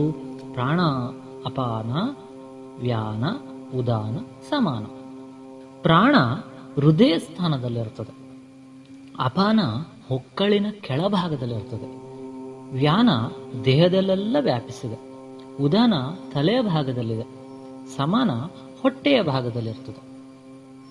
ಇದು ಪ್ರತಿಯೊಂದು ಭಾಗದಲ್ಲೂ ಅದರದ್ದೇ ಆದಂಥ ಕೆಲಸಗಳನ್ನ ಅದು ಮಾಡ್ತಾ ಇರ್ತದೆ. ಇದಲ್ಲದೆ ಐದು ಉಪಪ್ರಾಣಗಳು ಅಂತ ಇದೆ. ನಾಗ, ಕೂರ್ಮ, ಕೃಕರ, ದೇವದತ್ತ, ಧನಂಜಯ ಅಂತ ಹೇಳಿ ಇದು ಪ್ರಾಣಗಳೇ. ಪ್ರಾಣಗಳ ಕೆಳಗಿನ ಭಾಗ ಅಂದರೆ ಉಪಪ್ರಾಣಗಳು. ಇದೆಲ್ಲ ಯಾವುದು? ನಾವು ತೇಗನ್ನು ಬಿಟ್ಟಾಗ ಅಥವಾ ಕಣ್ಣನ್ನು ಮುಚ್ಚಿ ತೆರೆಯಲು ಸಹಾಯ ಮಾಡುವಂಥದ್ದು, ಸೀನುವಾಗ, ಕೆಮ್ಮುವಾಗ ಯಾವುದೇ ರೀತಿಯಾದಂಥ ಸಮಸ್ಯೆಗಳಾಗದಂತೆ ನೋಡಿಕೊಳ್ಳುವಂಥದ್ದು, ಆಯಾಸವಾದಾಗ ಆಮ್ಲಜನಕವನ್ನು ದೇಹಕ್ಕೆ ಹೋಗಲು ಸಹಾಯ ಮಾಡುವಂಥದ್ದು, ಸತ್ತ ನಂತರ ದೇಹ ಉಬ್ಬುವಂತೆ ಮಾಡ್ತದಲ್ಲ ಅದು ಎಲ್ಲವೂ. ಇಷ್ಟೆಲ್ಲ ಹೇಳಿದ ನಾನು ಒಂದೊಂದೇ ಒಂದೊಂದೇ ಸ್ಟೆಪ್ ಬೈ ಸ್ಟೆಪ್ ಬರ್ತಾ ಬಂದೆ. ಇದೆಲ್ಲವೂ ಉಪಪ್ರಾಣಗಳ ಕೆಲಸಗಳು. ಹೀಗೆ ಎಲ್ಲ ಪ್ರಾಣಗಳು ದೇಹವನ್ನು ಪೂರ್ತಿಯಾಗಿ ವ್ಯಾಪಿಸ್ಕೊಂಡಿದೆ. ಅದಕ್ಕೆ ಈ ಪ್ರಾಣಾಯಾಮದ ಅಭ್ಯಾಸವನ್ನು ಮಾಡಬೇಕು. ಯಾಕೆ ಮಾಡಬೇಕು? ಈ ರೀತಿಯ ಅದು ತನ್ನ ಸಂಚಾರವನ್ನು ಮಾಡ್ತಾ ಇರ್ತದೆ ಇಡೀ ದೇಹದಲ್ಲಿ. ಯಾವುದು? ಪ್ರಾಣ. ಪ್ರಾಣ ಸಂಚಾರವನ್ನು ಮಾಡ್ತಾ ಇದ್ದಾಗ ಕೆಲವೊಂದು ಸಲ ನಮ್ಮ ಜೀವನ ಪದ್ಧತಿ ಇರ್ಬೋದು, ಆಹಾರ ಪದ್ಧತಿಯೇ ಇರ್ಬೋದು, ಯಾವುದೇ ಒಂದು ಸಮಸ್ಯೆಗಳಿರ್ಬೋದು, ಅದರಿಂದಾಗಿ ಕೆಲವೊಂದು ಸಲ ಅದು ತನ್ನ ಪಥವನ್ನು ಬದಲಿಸ್ಬೋದು ಅಥವಾ ಬೇರೆ ಪ್ರಾಣದ ಜಾಗದಲ್ಲಿ ಮತ್ತೊಂದು ಪ್ರಾಣ ಸಂಚಾರ ಒಂದು ವೇಳೆ ಆಗಬಹುದು. ಹೇಳಲಿಕ್ಕಾಗೋದಿಲ್ಲ ನಮ್ಮ ದೇಹ ಸ್ಥಿತಿಯ ಮೇಲೆ. ಆವಾಗ ಅಸಮತೋಲನ ಉಂಟಾಗ್ತದೆ. ಆ ಅಸಮತೋಲನ ಉಂಟಾದಾಗ ರೋಗಗಳು ಉತ್ಪತ್ತಿ ಆಗ್ತದೆ ಅಂತ ಹೇಳುವಂಥದ್ದು ಮುಖ್ಯವಾದ ವಿಷಯ. ಹಾಗಾದರೆ ಈ ಪ್ರಾಣಗಳ ಸಂಚಾರ ಹೇಗೆ ಆಗ್ತದೆ? ಯಾವಾಗ ತಿಳ್ಕೊಂಡು ನಮಗೊಂದು ಡೌಟ್ ಅಂತ ಬರ್ಬೋದು. ಹಾಗಾದರೆ ಹೇಗೆ ಇದಾಗ್ತದೆ? ಇದನ್ನು ತಿಳ್ಕೊಳ್ಳುವ. ಈಗ ನಮ್ಮ ದೇಹದಲ್ಲಿ ಚಕ್ರಗಳು ಮತ್ತು ನಾಡಿ ಅಂತ ಇದೆ, ನಮಗೆಲ್ಲ ಗೊತ್ತಿದೆ. ಇದನ್ನು ನಾವೊಂದು ಚಕ್ರಗಳು ಮತ್ತು ನಾಡಿಗಳನ್ನು ಹೇಗೆ ತಿಳ್ಕೊಳ್ಬೋದು? ಎಲ್ಲ ಚಕ್ರಗಳು ಎಷ್ಟಿದೆ ನಮ್ಮ ದೇಹದಲ್ಲಿ ಅಂತ ಹೇಳಿದ್ರೆ, ಎಂಟು ಚಕ್ರಗಳನ್ನು ನೂರ ಏಳು ಅಂತ ತಿಳಿಸ್ತಾರೆ. ಅದರಲ್ಲಿ ಏಳು ಚಕ್ರಗಳನ್ನು ನಾವು ನೋಡ್ತೇವೆ. ಮೂಲಾಧಾರ, ಸ್ವಾಧಿಷ್ಠಾನ, ಅನಾಹತ, ವಿಶುದ್ಧಿ, ಆಜ್ಞಾ, ಸಹಸ್ರಾರ, ಮಣಿಪುರ ಅಂತ ಹೇಳಿ. ನಾಡಿಗಳು ಎಪ್ಪತ್ತೆರಡು ಸಾವಿರ ನಾಡಿಗಳಿದೆ. ಅದರಲ್ಲೂ ಇಡ, ಪಿಂಗಲ, ಸುಷುಮ್ನ ಅಂತ ಮಾಡಬಹುದು. ಇಲ್ಲಿ ಚಕ್ರ ಅಂತ ಏನಿದೆ ಅದನ್ನ ಟ್ರಾನ್ಸ್ಫಾರ್ಮರ್ ಅಂದ್ರೆ ನಾವು ಒಂದು ವಿದ್ಯುತ್ತಿನ ಒಂದು ದೊಡ್ಡ ಘಟಕ ಅಂತ ಅನ್ಕೊಳ್ಬಹುದು. ನಮ್ಗೆ ಸುಲಭವಾಗಿ ಅರ್ಥ ಆಗ್ಲಿಕ್ಕೋಸ್ಕರ ನಾನು ಈ ಉದಾಹರಣೆಯನ್ನು ತಗೊಳ್ತೇನೆ. ನಮ್ಮ ಒಂದು ಟ್ರಾನ್ಸ್ಫಾರ್ಮರ್ ಅಂತ ತಗೊಳ್ಬಹುದು. ಆ ಟ್ರಾನ್ಸ್ಫಾರ್ಮರು ನಮ್ಮ ಮನೆ ಹತ್ರ ಎಲ್ಲ ಇರ್ತದೆ. ಅಲ್ಲಿ ಏನಾಗ್ತದೆ, ಹೆಚ್ಚಿನ ಕರೆಂಟ್ ಬಂದು ಅಲ್ಲಿಂದ ನಮ್ಮ ಮನೆಗಳಿಗೆಲ್ಲರೂ ವಯರ್ಗಳ ಮೂಲಕ ಕರೆಂಟ್ ಪಾಸ್ ಆಗ್ತದೆ. ಇಲ್ಲಿ ವಯರ್ ಅಂತ ಹೇಳುವಂಥದ್ದು ನಾಡಿ, ಕರೆಂಟ್ ಅಂತ ಹೇಳ್ಬೋದು ಪ್ರಾಣಶಕ್ತಿ. ಹೀಗೆ ಎಲ್ಲ ಎಲ್ಲಾದರೂ ಒಂದು ಕಡೆ ವಯರ್ ಕಟ್ ಆಯಿತು ಅಂತೇಳಿ ಆದರೆ ಅಲ್ಲಿ ಕರೆಂಟ್ ಹೋಗೋದಿಲ್ಲ. ಹಾಗೆ ಪ್ರಾಣಶಕ್ತಿ ಪ್ರತಿಯೊಂದು ಜಾಗಕ್ಕೂ ಹೋಗಬೇಕು, ಪ್ರತಿಯೊಂದು ಜಾಗದಲ್ಲೂ ತನ್ನ ಕೆಲಸವನ್ನು ಮಾಡಬೇಕು. ಪ್ರತಿಯೊಂದು ಜಾಗದಲ್ಲಿ ಅಲ್ಲಿಗೆ ಅವಶ್ಯಕತೆ ಇರುವಂತಹ ಶಕ್ತಿಯನ್ನು ಈ ಪ್ರಾಣಶಕ್ತಿ ಕೊಡ್ತಾ ಬರಬೇಕು ಅಂತ ಹೇಳುವಂಥದ್ದು. ಆವಾಗ ತಮ್ಮ ನಮ್ಮ ನಮ್ಮ ದೇಹದಲ್ಲಿ ಯಾವುದೇ ತೊಂದರೆಗಳಾದಾಗ ಅದನ್ನೆಲ್ಲವನ್ನು ಸರಿದೂಗಿಸಿಕೊಂಡು ಈ ಚಕ್ರ ಮತ್ತು ನಾಡಿ ಕೆಲಸವನ್ನು ಮಾಡ್ತದೆ. ಅದಕ್ಕೆ ಒಂದು ಪ್ರಾಣಾಯಾಮದ ಮಂತ್ರ ಇದೆ. ಪ್ರಾಣಾಯಾಮದ ಮಂತ್ರದಲ್ಲಿ ಇದನ್ನು ಹೇಳ್ತೇನೆ, ತ್ರಿಲೋಕದಲ್ಲಿರುವ ಎಲ್ಲವೂ ಪ್ರಾಣದ ಅಧೀನಕ್ಕೊಳಪಟ್ಟಿದೆ ಅಂತೆ. ಹೇಗೆ ಪ್ರಾಣ ತನ್ನ ಎಲ್ಲವನ್ನು, ಪ್ರತಿಯೊಂದನ್ನು ತನ್ನ ಅಧೀನಕ್ಕೊಳಪಡಿಸ್ಕೊಂಡಿದೆ. ಆ ಪ್ರಾಣವೇ ಒಂದು ತಾಯಿ ಅಂತ ಹೇಳ್ಬೋದು. ಹೇಗೆ ತಾಯಿ ಮಗುವನ್ನು ಪಾಲಿಸ್ತಾಳೋ ಹಾಗೆ ಈ ಪ್ರಾಣವೂ ನಮ್ಮನ್ನು ಪಾಲಿಸಬೇಕು ಅಂತ ತಿಳಿಸ್ತಾರೆ.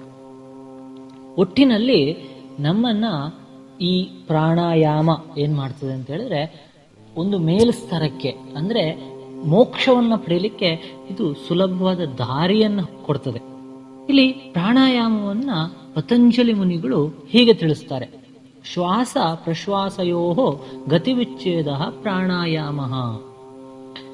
ಉಸಿರನ್ನ ತೆಗೆದುಕೊಳ್ಳೋದು ಮತ್ತು ಹೊರಬಿಡುದು ಇವೆರಡರ ಗತಿಯನ್ನ ವಿಚ್ಛೇದ ಮಾಡುವುದೇ ಪ್ರಾಣಾಯಾಮ ಅಂತ ಅವರು ತಿಳಿಸ್ತಾರೆ. ಇದರಲ್ಲಿ ಪ್ರಾಣಾಯಾಮದಲ್ಲಿ ಮೂರು ವಿಧಗಳನ್ನ ತಿಳಿಸ್ತಾರೆ. ಯಾವ್ದ್ಯಾವುದು? ಪೂರಕ, ರೇಚಕ, ಕುಂಭಕ, ಶೂನ್ಯಕ ಅಂತ ಹೇಳಿ. ಶೂನ್ಯಕ ಅಂತ ಹೇಳೋದು ಕೊನೆಯಲ್ಲಿ ಬರ್ತದೆ. ಮುಖ್ಯವಾಗಿ ಪೂರಕ, ರೇಚಕ, ಕುಂಭಕ.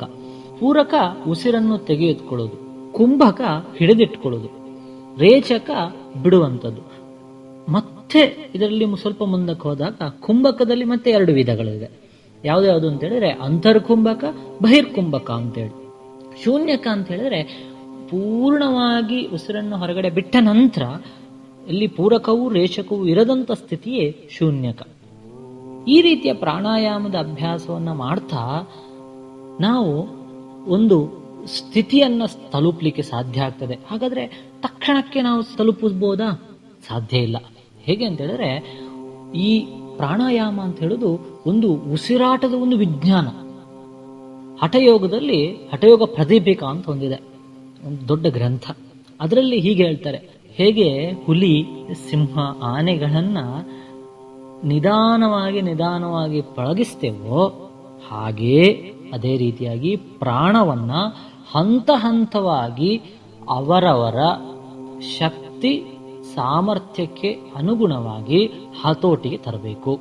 ಇಲ್ಲದಿದ್ದರೆ ಅದು ಸಾಧಕನನ್ನ ಕೊಲ್ತದೆ ಅಂತ ತಿಳಿಸ್ತಾರೆ. ಹೇಗೆ ಅಂತ ಹೇಳಿದ್ರೆ, ಯಾವುದೇ ಒಂದು ವಿಷಯಗಳನ್ನು ನಮಗೆ ಗೊತ್ತಿದೆ, ಮಾಡುವಾಗಲೂ ಈ ಪ್ರಾಣಾಯಾಮದ ಅಭ್ಯಾಸವನ್ನು ಮಾಡುವಾಗ ಮೊದಲನೇದಾಗಿ ಆಸನಗಳು, ಯೋಗಾಭ್ಯಾಸಗಳು ಅಥವಾ ವ್ಯಾಯಾಮಗಳನ್ನು ಮಾಡಿ ಪ್ರಾಣಗಳನ್ನು ಸರಿದೂಗಿಸಿಕೊಂಡು ಮುಂದಿನ ಈ ಅಭ್ಯಾಸಗಳನ್ನು ಮಾಡಬೇಕು. ಈ ಪ್ರಾಣಾಯಾಮಗಳು ಯಾವುದ್ಯಾವುದಿದೆ? ಹಾಗಾದರೆ ಪ್ರಾಣಾಯಾಮಗಳಲ್ಲಿ ನಾಡೀಶುದ್ಧಿ ಪ್ರಾಣಾಯಾಮ, ಭ್ರಾಮರಿ ಪ್ರಾಣಾಯಾಮ, ಕಪಾಲಭಾತಿ, ಭಸ್ತ್ರಿಕಾ ಮತ್ತು ಶೀತಲಿ, ಶೀತಕಾರಿ, ಸದಂತ ಅಂತೇಳಿ ಹೀಗೆ ಹಲವಾರು ಪ್ರಾಣಾಯಾಮಗಳನ್ನು ತಿಳಿಸ್ತಾ ಹೋಗ್ತಾರೆ. ಪ್ರತಿಯೊಬ್ಬರು ಪ್ರಾಣಾಯಾಮವನ್ನು ಮಾಡಬಹುದು. ಪ್ರತಿಯೊಬ್ಬರು ತಮ್ಮ ತಮ್ಮ ಆರೋಗ್ಯವನ್ನು ಕಾಪಾಡಿಕೊಳ್ಳಲಿಕ್ಕೆ ಪ್ರಾಣಾಯಾಮವನ್ನು ಮಾಡಬಹುದು. ಈಗಾಗಲೇ ತಾವೆಲ್ಲರೂ ಮಾಡ್ತಾನೂ ಇರಬಹುದು. ಅದರಲ್ಲೂ ನಾಡಿ ಶುದ್ಧಿ ಪ್ರಾಣಾಯಾಮ ಮತ್ತು ಭ್ರಾಮರಿ ಪ್ರಾಣಾಯಾಮವನ್ನು ಪ್ರತಿಯೊಬ್ಬರು ಮಕ್ಕಳ ಸಮೇತರಾಗಿ ಅಭ್ಯಾಸವನ್ನು ಮಾಡಬಹುದು, ಸಮಸ್ಯೆ ಏನಿಲ್ಲ. ಆದರೆ ಕಪಾಲಭಾತಿ ಮತ್ತು ಭಸ್ತ್ರಿಕಾ ಪ್ರಾಣಾಯಾಮವನ್ನು ಇದು ಕ್ರಿಯಾ ಅಂತೇನೂ ತಿಳಿಸ್ತಾರೆ. ದೇಹದಲ್ಲಿರುವ ಕ್ರಿಯೆಗಳು ಅಂತೇಳಿ ಷಟ್ ಕ್ರಿಯಾಸು ಅಂತೇಳಿ ಬರ್ತದೆ. ಕ್ರಿಯೆಗಳು ಏನು ಮಾಡ್ತದೆ ಅಂತ ಹೇಳಿದ್ರೆ, ದೇಹದಲ್ಲಿರುವ ಕಲ್ಮಶಗಳನ್ನು ಹೊರತೆಗೆದು ಹಾಕ್ತದೆ. ಕ್ರಿಯೆಗಳ ಕೆಲಸ ಅದು. ಹಾಗೆ ಕಪಾಲಭಾತಿ ಭಸ್ತ್ರಿಕವನ್ನು ಕ್ರಿಯೆ ಅಂತಲೂ ಕರೀತಾರೆ. ಈ ಎರಡರ ಅಭ್ಯಾಸವನ್ನು ಮಾಡುವಾಗಲೂ ಕೆಲವರು ಮಕ್ಕಳು ಬಿ ಪಿಯ ಸಮಸ್ಯೆ ಇರುವವರು, ಹಾರ್ಟಿನ ಸಮಸ್ಯೆ ಇರುವವರು, ಅಸ್ತಮದ ಸಮಸ್ಯೆ ಇರುವವರು, ಹೊಟ್ಟೆ ಹರ್ನಿಯ ಆಪರೇಷನ್ ಆದವರು, ಈ ಥರದ ಸಮಸ್ಯೆ ಇದ್ದವರೆಲ್ಲರೂ, ಮಹಿಳೆಯರು ತಿಂಗಳಿನ ಸಮಯದಲ್ಲಿ ಎಲ್ಲ ಅಭ್ಯಾಸವನ್ನು ಗುರುಗಳ ಸಹಾಯವನ್ನು ಪಡ್ಕೊಂಡು ಅಭ್ಯಾಸವನ್ನು ಮಾಡಬೇಕು. ಜೊತೆಯಲ್ಲಿ ಶೀತಲಿ, ಶೀತಕಾರಿ, ಸದಂತ ಪ್ರಾಣಾಯಾಮ, ಇದನ್ನು ಕೂಲಿಂಗ್ ಪ್ರಾಣಾಯಾಮ ಅಂತ ಕರೀತಾರೆ. ಇದೆಲ್ಲವೂ ಮೂರು ಪ್ರಾಣಾಯಾಮವು ಏನು ಅಂತ ಹೇಳಿದ್ರೆ, ದೇಹದಲ್ಲಿರುವ ಉಷ್ಣತೆಯನ್ನು ಕಡಿಮೆ ಮಾಡ್ತದೆ. ಹಾಗಾದರೆ ಇದನ್ನೆಲ್ಲರೂ ಮಾಡ್ಬೋದಾ? ಇಲ್ಲ. ಇದಲ್ಲೂ ಅಷ್ಟೇ ಸರಿಯಾದ ಗುರುಗಳ ಸಲಹೆಯ ಮೂಲಕ ಇದನ್ನು ಅಭ್ಯಾಸ ಮಾಡಬೇಕು. ಜೊತೆಯಲ್ಲಿ ನಾವು ಪ್ರಾಣಾಯಾಮದಲ್ಲಿ ನಾನು ಆವಾಗ ತಿಳಿಸಿದ ರೀತಿಯಲ್ಲಿ ನಾಡಿಶುದ್ಧಿ ಪ್ರಾಣಾಯಾಮ ಮತ್ತು ಭ್ರಾಮರಿ ಪ್ರಾಣಾಯಾಮವನ್ನು ಪ್ರತಿಯೊಬ್ಬರು ಅಭ್ಯಾಸ ಮಾಡಬಹುದು. ನಾವೀಗ ನಾಡಿಶುದ್ಧಿ ಪ್ರಾಣಾಯಾಮದ ಬಗ್ಗೆ ಒಂದು ಸ್ವಲ್ಪ ತಿಳ್ಕೊಳ್ಳೋಣ, ಹೇಗೆ ಮಾಡೋದು ಅಂತೇಳಿ. ನಾಡಿಶುದ್ಧಿ ಪ್ರಾಣಾಯಾಮವನ್ನು ಹಲವಾರು ರೀತಿಯಲ್ಲಿ ಅಭ್ಯಾಸ ಮಾಡ್ತಾರೆ. ನಾವು ಹೇಳ್ಕೊಡುವಂಥದ್ದು ಹೇಗೆ ಅಂತ ಹೇಳಿದ್ರೆ, ಮುದ್ರೆಗಳ ಮೂಲಕ. ಮುದ್ರೆಗಳು ಏನು ಮಾಡ್ತದೆ ಅಂತ ಹೇಳಿದ್ರೆ, ಹೊರಹೋಗುವ ಶಕ್ತಿಗಳನ್ನು ಹಿಡಿದಿಡ್ಕೊಳ್ತದೆ. ಇದು ಮುದ್ರೆಗಳ ಮುಖ್ಯವಾದಂಥ ಎನರ್ಜಿ ಲಾಸ್ ಆಗಲಿಕ್ಕೆ ಬಿಡುವುದಿಲ್ಲ. ಅದಕ್ಕೋಸ್ಕರ ಮುದ್ರೆಗಳ ಮೂಲಕ ಅಭ್ಯಾಸವನ್ನು ಮಾಡುವಂಥದ್ದು. ನಾವು ನಾಡಿಶುದ್ಧಿ ಪ್ರಾಣಾಯಾಮವನ್ನು ನಾಸಿಕಾ ಮುದ್ರದಿಂದ ಅಭ್ಯಾಸವನ್ನು ಮಾಡಬೇಕು. ಹೇಗೆ ಅಂತ ಹೇಳಿದ್ರೆ, ನಮ್ಮ ಇದು ಬಲ ಕೈಯ ಐದು ಬೆರಳುಗಳಿದೆ, ಅದರಲ್ಲಿ ತೋರು ಬೆರಳು ಮತ್ತು ಮಧ್ಯದ ಬೆರಳನ್ನು ಮಾತ್ರ ಮಡಿಸಿ ಉಳಿದ ಹೆಬ್ಬೆರಳು, ಉಂಗುರ ಬೆರಳು, ಕಿರು ಬೆರಳನ್ನ ನೇರವಾಗಿಟ್ಟುಕೊಂಡು ಎಡಗೈಯಲ್ಲಿ ಚಿನ್ಮುದ್ರೆಯನ್ನು ಧರಿಸಿ ಬಲಗೈಯಲ್ಲಿರುವ ನಾಸಿಕಾ ಮುದ್ರಾ, ನಾನು ಹೇಳಿರುವಂಥದ್ದು ತೋರು ಬೆರಳು ಮತ್ತು ಮಧ್ಯದ ಬೆರಳನ್ನು ಮಡಿಸಿರುವಂಥದ್ದು ನಾಸಿಕಾ ಮುದ್ರಾ ಅಂತ ಹೇಳಿ, ಆ ನಾಸಿಕಾ ಮುದ್ರವನ್ನು ಮೂಗಿನ ಪಕ್ಕದಲ್ಲಿ ಇಟ್ಕೊಳ್ಬೇಕು. ಮೂಗಿನ ಪಕ್ಕದಲ್ಲಿ ಇಟ್ಕೊಂಡು ಹೆಬ್ಬೆರಳು ಬಲ ಹೊಳ್ಳೆಗೆ ತಾಗುವ ಹಾಗೆ, ಉಂಗುರ ಬೆರಳು ಎಡ ಹೊಳ್ಳೆಗೆ ತಾಗುವ ಹಾಗೆ ಪಕ್ಕದಲ್ಲಿ ಇಟ್ಕೊಳ್ಬೇಕು ಅಷ್ಟೇ. ಇದರ ಎರಡರ ಕೆಲಸ ಏನು ಅಂತ ಹೇಳಿದ್ರೆ ಸ್ವಲ್ಪ ಗಾಳಿ ಹೊರ ಹೋಗದ ಹಾಗೆ ತಡೆಯುವಂಥದ್ದು ಮಾತ್ರ ಈ ಎರಡು ಬೆರಳುಗಳ ಕೆಲಸ ಇರ್ತದೆ ಅಷ್ಟೇ. ಎಡಗೈಯಲ್ಲಿ ಚಿನ್ಮುದ್ರೆ ಇದ್ದೇ ಇರ್ತದೆ. ಮೊದಲನೇದಾಗಿ ಬಲಹೊಳ್ಳೆಯನ್ನು ಮುಚ್ಚಿ ಎಡಹೊಳ್ಳೆಯಿಂದ ಉಸಿರನ್ನು ಹೊರಗಡೆ ಬಿಟ್ಟು, ಎಡಹೊಳ್ಳೆಯಿಂದ ತಗೊಂಡು ಬಲಹೊಳ್ಳೆಯಲ್ಲಿ ಬಿಟ್ಟು, ಬಲಹೊಳ್ಳೆಯಿಂದ ತಗೊಂಡು ಎಡಹೊಳ್ಳೆಯಲ್ಲಿ ಬಿಡುವಲ್ಲಿಗೆ ಒಂದು ರೌಂಡ್ ಆಗ್ತದೆ. ಇದನ್ನು ಹೇಗೆ ಅಂತ ಹೇಳಿದ್ರೆ ನಾನು ನಮ್ಮ ಮತ್ತೊಮ್ಮೆ ಹೇಳ್ತೇನೆ. ಎಡಹೊಳ್ಳೆಯಲ್ಲಿ ಬಿಟ್ಟು, ಎಡಹೊಳ್ಳೆಯಲ್ಲಿ ತಗೊಂಡು, ಬಲಹೊಳ್ಳೆಯಲ್ಲಿ ಬಿಟ್ಟು, ಬಲಹೊಳ್ಳೆಯಲ್ಲಿಯೇ ತಗೊಂಡು ಎಡಹೊಳ್ಳೆಯಲ್ಲಿ ಬಿಡುವಲ್ಲಿಗೆ ಒಂದು ರೌಂಡ್ ಆಗ್ತದೆ. ಎಡಹೊಳ್ಳೆಯನ್ನ ಚಂದ್ರನಾಡಿ ಅಂತ ಕರೀತಾರೆ, ಬಲಹೊಳ್ಳೆಯನ್ನ ಸೂರ್ಯನಾಡಿ ಅಂತ ಕರೀತಾರೆ. ಎಡಹೊಳ್ಳೆ ದೇಹದಲ್ಲಿರುವ ಉಷ್ಣತೆಯನ್ನು ಕಡಿಮೆ ಮಾಡ್ತದೆ, ಬಲಹೊಳ್ಳೆ ದೇಹದ ಉಷ್ಣತೆಯನ್ನು ಜಾಸ್ತಿ ಮಾಡ್ತದೆ. ದೇಹದ ಉಷ್ಣತೆಯ ಇದನ್ನು ಸಮತೋಲನ ಮಾಡಲಿಕ್ಕೋಸ್ಕರವಾಗಿ ಈ ರೀತಿಯ ಅಭ್ಯಾಸವನ್ನು ಮಾಡ್ತಾ ಇರೋದು. ಇದು ನಾಡಿ ಶುದ್ಧಿ ಪ್ರಾಣಾಯಾಮದ ಅಭ್ಯಾಸ. ಆದ ನಂತರ ಇದನ್ನು ಒಂಬತ್ತು ಬಾರಿ ಒಂದು ರೌಂಡು ನಾನು ಹೇಳಿಕೊಟ್ಟೆ. ಎಡಹೊಳ್ಳೆಯಿಂದ ಬಿಟ್ಟು ಎಡಹೊಳ್ಳೆ ಅಲ್ಲಿಗೆ ಬಿಡುವಲ್ಲಿಗೆ ಒಂದು ರೌಂಡ್ ಆಗ್ತದೆ. ಹಾಗೆ ಇದನ್ನು ಒಂಬತ್ತು ಬಾರಿ ಅಭ್ಯಾಸವನ್ನು ಮಾಡ್ಬೋದು. ಇದನ್ನು ಅಭ್ಯಾಸವನ್ನು ಮಕ್ಕಳು ಓದಿನ ಸಮಯದಲ್ಲಿ ಅಂದರೆ ಏಕಾಗ್ರತೆ ಹೆಚ್ಚಿಸ್ಕೊಳ್ಳಿಕ್ಕೆ ತುಂಬ ಒಳ್ಳೆಯದು. ಬಿ ಪಿಯ ಸಮಸ್ಯೆ ಇರುವವರು ಈ ಅಭ್ಯಾಸವನ್ನು ಮಾಡಿದರೆ ತುಂಬ ತುಂಬ ಉಪಯೋಗ ಆಗ್ತದೆ. ಮಾನಸಿಕವಾಗಿ ಒತ್ತಡದಲ್ಲಿರುವವರು ಈ ಅಭ್ಯಾಸವನ್ನು ಮಾಡಿದರೆ ತುಂಬ ಒಳ್ಳೆಯದು. ಅದಾದ ನಂತರ ಭ್ರಾಮರಿ ಪ್ರಾಣಾಯಾಮ. ಈ ಭ್ರಾಮರಿ ಪ್ರಾಣಾಯಾಮ ಹೇಗೆ ಅಂತ ಹೇಳಿದ್ರೆ ಹಲವಾರು ರೀತಿಯಲ್ಲಿ ಅಭ್ಯಾಸ ಮಾಡಿಸ್ತಾರೆ. ನಾವು ಭ್ರಾಮರಿ ಪ್ರಾಣಾಯಾಮವನ್ನು ಹೇಗೆ ಅಂತ ಹೇಳಿದ್ರೆ ನಾಲಿಗೆಯ ತುದಿಯ ಭಾಗವನ್ನು ಬಾಯಿಯ ಒಳಗಿನ ಮೇಲಿನ ಭಾಗಕ್ಕೆ ತಾಗಿಸಿಟ್ಕೊಳ್ಬೇಕು. ಪರ್ ಪ್ಯಾಲೆಟ್ ಅಂತ ಕರೀತಾರೆ. ಅಲ್ಲಿಗೆ ತಾಗಿಸಿಟ್ಟು ಬಾಯಿಯನ್ನು ಮುಚ್ಚಿ ಎರಡು ಕೈಯಲ್ಲಿ ಚಿನ್ಮುದ್ರೆಯನ್ನು ಧರಿಸಿದ್ದು ದೀರ್ಘವಾಗಿ ಉಸಿರನ್ನು ತಗೊಂಡು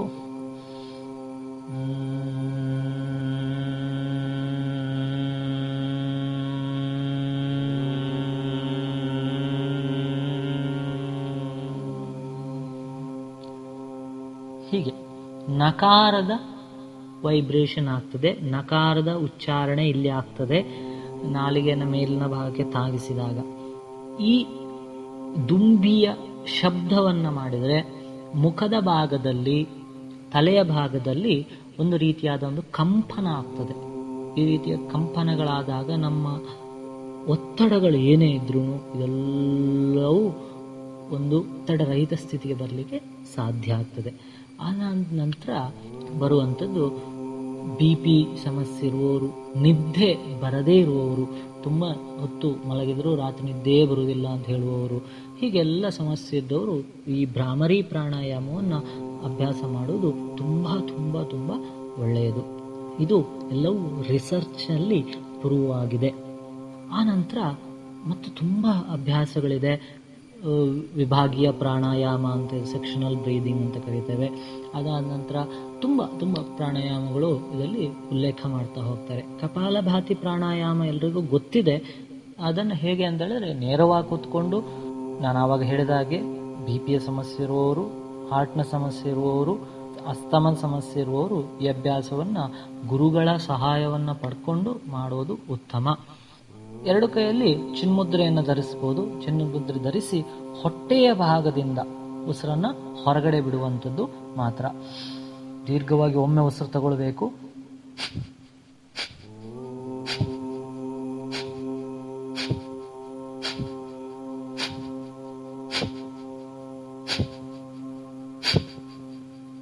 ಈ ರೀತಿಯಾಗಿ ಉಸಿರನ್ನು ಹೊರಗಡೆ ಬಿಡ್ತಾ ಅಭ್ಯಾಸವನ್ನು ಮಾಡುವಂಥದ್ದು ಕಪಾಲಭಾತಿ. ಹಾಗೆ ಮುಂದೆ ತುಂಬ ಅಭ್ಯಾಸಗಳಿದೆ. ಇವೆಲ್ಲವನ್ನು ಮಾಡ್ತಾ ನಮ್ಮ ಸರ್ವತೋಮುಖ ಬೆಳವಣಿಗೆಯನ್ನು ಮಾಡ್ಕೊಳ್ತಾ, ವಾತ ಪಿತ್ತ ಕಫಗಳಾದ ತ್ರಿದೋಷಗಳನ್ನು ಹೋಗಲಾಡಿಸ್ತಾ, ಬರುವ ರೋಗಗಳನ್ನು ದೂರ ಮಾಡ್ತಾ, ನಮ್ಮ ವ್ಯಕ್ತಿತ್ವ ವಿಕಾಸ ಆಗುವ ಹಾಗೆ ನಾವು ನೋಡ್ತಾ, ನಮ್ಮ ಮಾನಸಿಕ ದೈಹಿಕವಾಗಿ ನಾವು ಸದೃಢವಾಗಿ ಆರೋಗ್ಯವಂತ ಜೀವನವನ್ನು ನಡೆಸುವ ಅಂತ ಹೇಳ್ತಾ, ಮಹರ್ಷಿ ಪತಂಜಲಿಗೆ, ಗುರುಗಳಿಗೆ, ಎಲ್ಲರಿಗೂ ನಮಸ್ಕಾರವನ್ನು ಮಾಡ್ತಾ ತಮಗೆಲ್ಲರಿಗೂ ವಂದನೆಗಳು.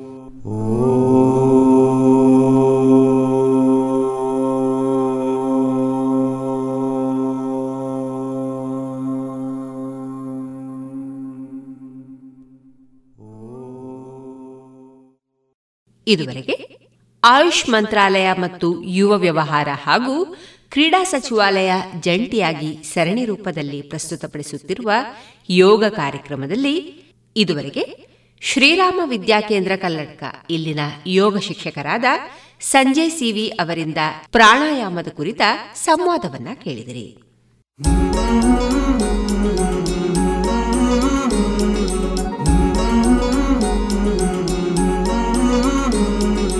आओ मिलकर विश्व को मजबूत बनाए, योग शक्ति को पहचाने, तन मन स्वस्थ बनाए, चले ज्ञान के मार्ग पर हम सत्य को पहचाने, योग करें हम नित्य ही, ऋषि मुनियों की ही माने, संदेश ही हम विश्व के जन जन में फैलाए, योग शक्ति को पहचाने, तन मन स्वस्थ बनाए, आसन प्राणायाम ध्यान से तन मन को महकाए, आलस नींद छोड़े, खुद को आत्मनिर्भर बनाए, आओ मिलकर विश्व को मजबूत बनाए, योग शक्ति को पहचाने, तन मन स्वस्थ बनाए, तन मन स्वस्थ बनाए। आयुष की कोरोना हेल्पलाइन के बारे में सुना क्या? काम की कई सलाहें मिल जाती हैं वहाँ, आजमा के देखो। टोल फ्री नंबर है एक चार चार चार तीन।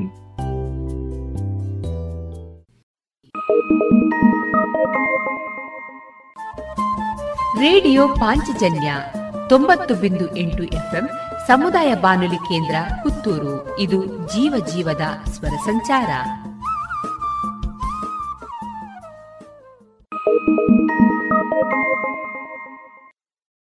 ಇನ್ನು ಮುಂದೆ ಕೇಳಿ ಡಾಕ್ಟರ್ ರಾಘವೇಂದ್ರ ಎಫ್ಎನ್ ಅವರ ಸಾಹಿತ್ಯ ಮತ್ತು ಸಂಯೋಜನೆಯ ಹಾಡು ಭೂಮಿಯನ್ನ ಗುತ್ತಿಗೆ ಪಡೆದವರು ನಾವು.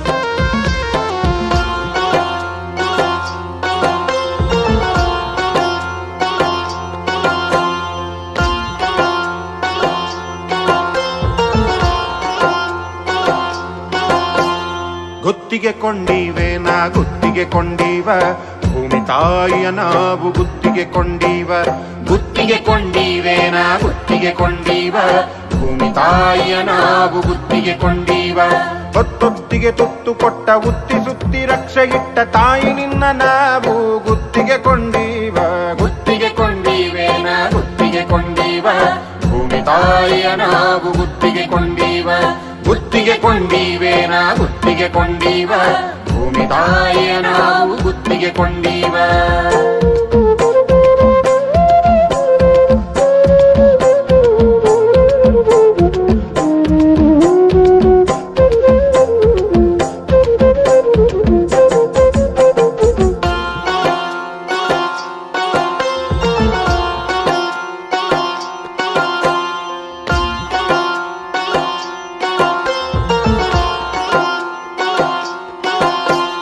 ನೆರಳು ನೀರನ್ನು ಕೊಟ್ಟು ಮರಳು ತೀರವನಿಟ್ಟು ತಿರುಳು ನೀಡೋ ತಾಯಿ ನಿನ್ನ ಗುತ್ತಿಗೆ ಕೊಂಡೀವ, ಹಸಿರು ಉಸಿರನ್ನು ಕೊಟ್ಟು ಮೊಸರು ಹಾಲನ್ನು ಇಟ್ಟು ನಮ್ಮ ಹಡೆದ ನಿನ್ನ ನಾವು ಗುತ್ತಿಗೆ ಕೊಂಡೀವ, ನೆರಳು ನೀರನ್ನು ಕೊಟ್ಟು ಮರಳು ತೀರವನಿಟ್ಟು ತಿರುಳು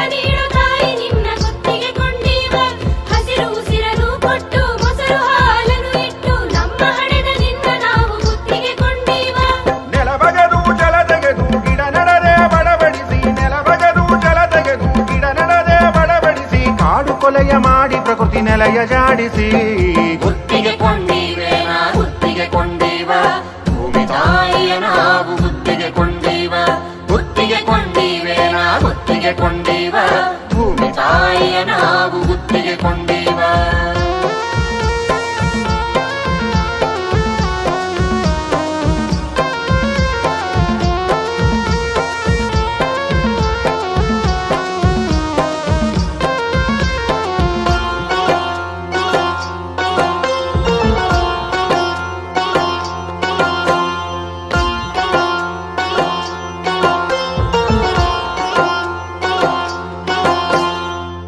ಪಕ್ಷಿಗಳ ನಾವು ತಿಳಿದಂಗ ಕೊಲ್ಲುತ್ತ ಪ್ರಕೃತಿ ಗರ್ಭದ ಒಳಗೆ ಎಲ್ಲವನ್ನೂ ಕಿತ್ತುತ್ತ ಮಳೆಗಾಳಿ ನೀರು ಬೆಂಕಿ ನೂರಾರು ರೋಗ ಸೋಂಕಿ ಹಾಳುಗೈವ ನಾವು ನಿನ್ನ ಗುತ್ತಿಗೆ ಕೊಂಡೀವ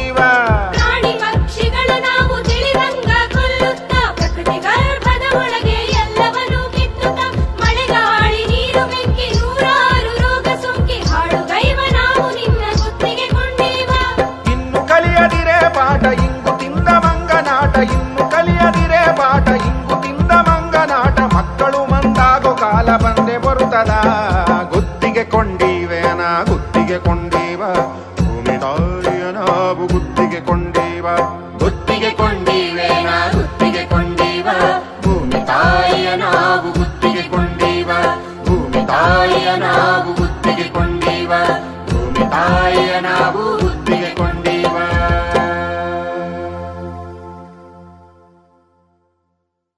ಇದುವರೆಗೆ ಡಾಕ್ಟರ್ ರಾಘವೇಂದ್ರ ಎಫ್ಎನ್ ಅವರ ಸಾಹಿತ್ಯ ಮತ್ತು ಸಂಯೋಜನೆಯ ಹಾಡನ್ನು ಕೇಳಿದರೆ. ಇದು ಸಂವಾದ ಯೂಟ್ಯೂಬ್ ಚಾನೆಲ್ನ ಪ್ರಸಾರ ಸಹಕಾರ.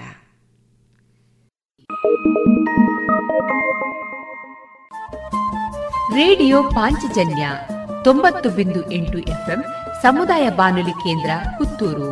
ಇದು ಜೀವ ಜೀವದ ಸ್ವರ ಸಂಚಾರ.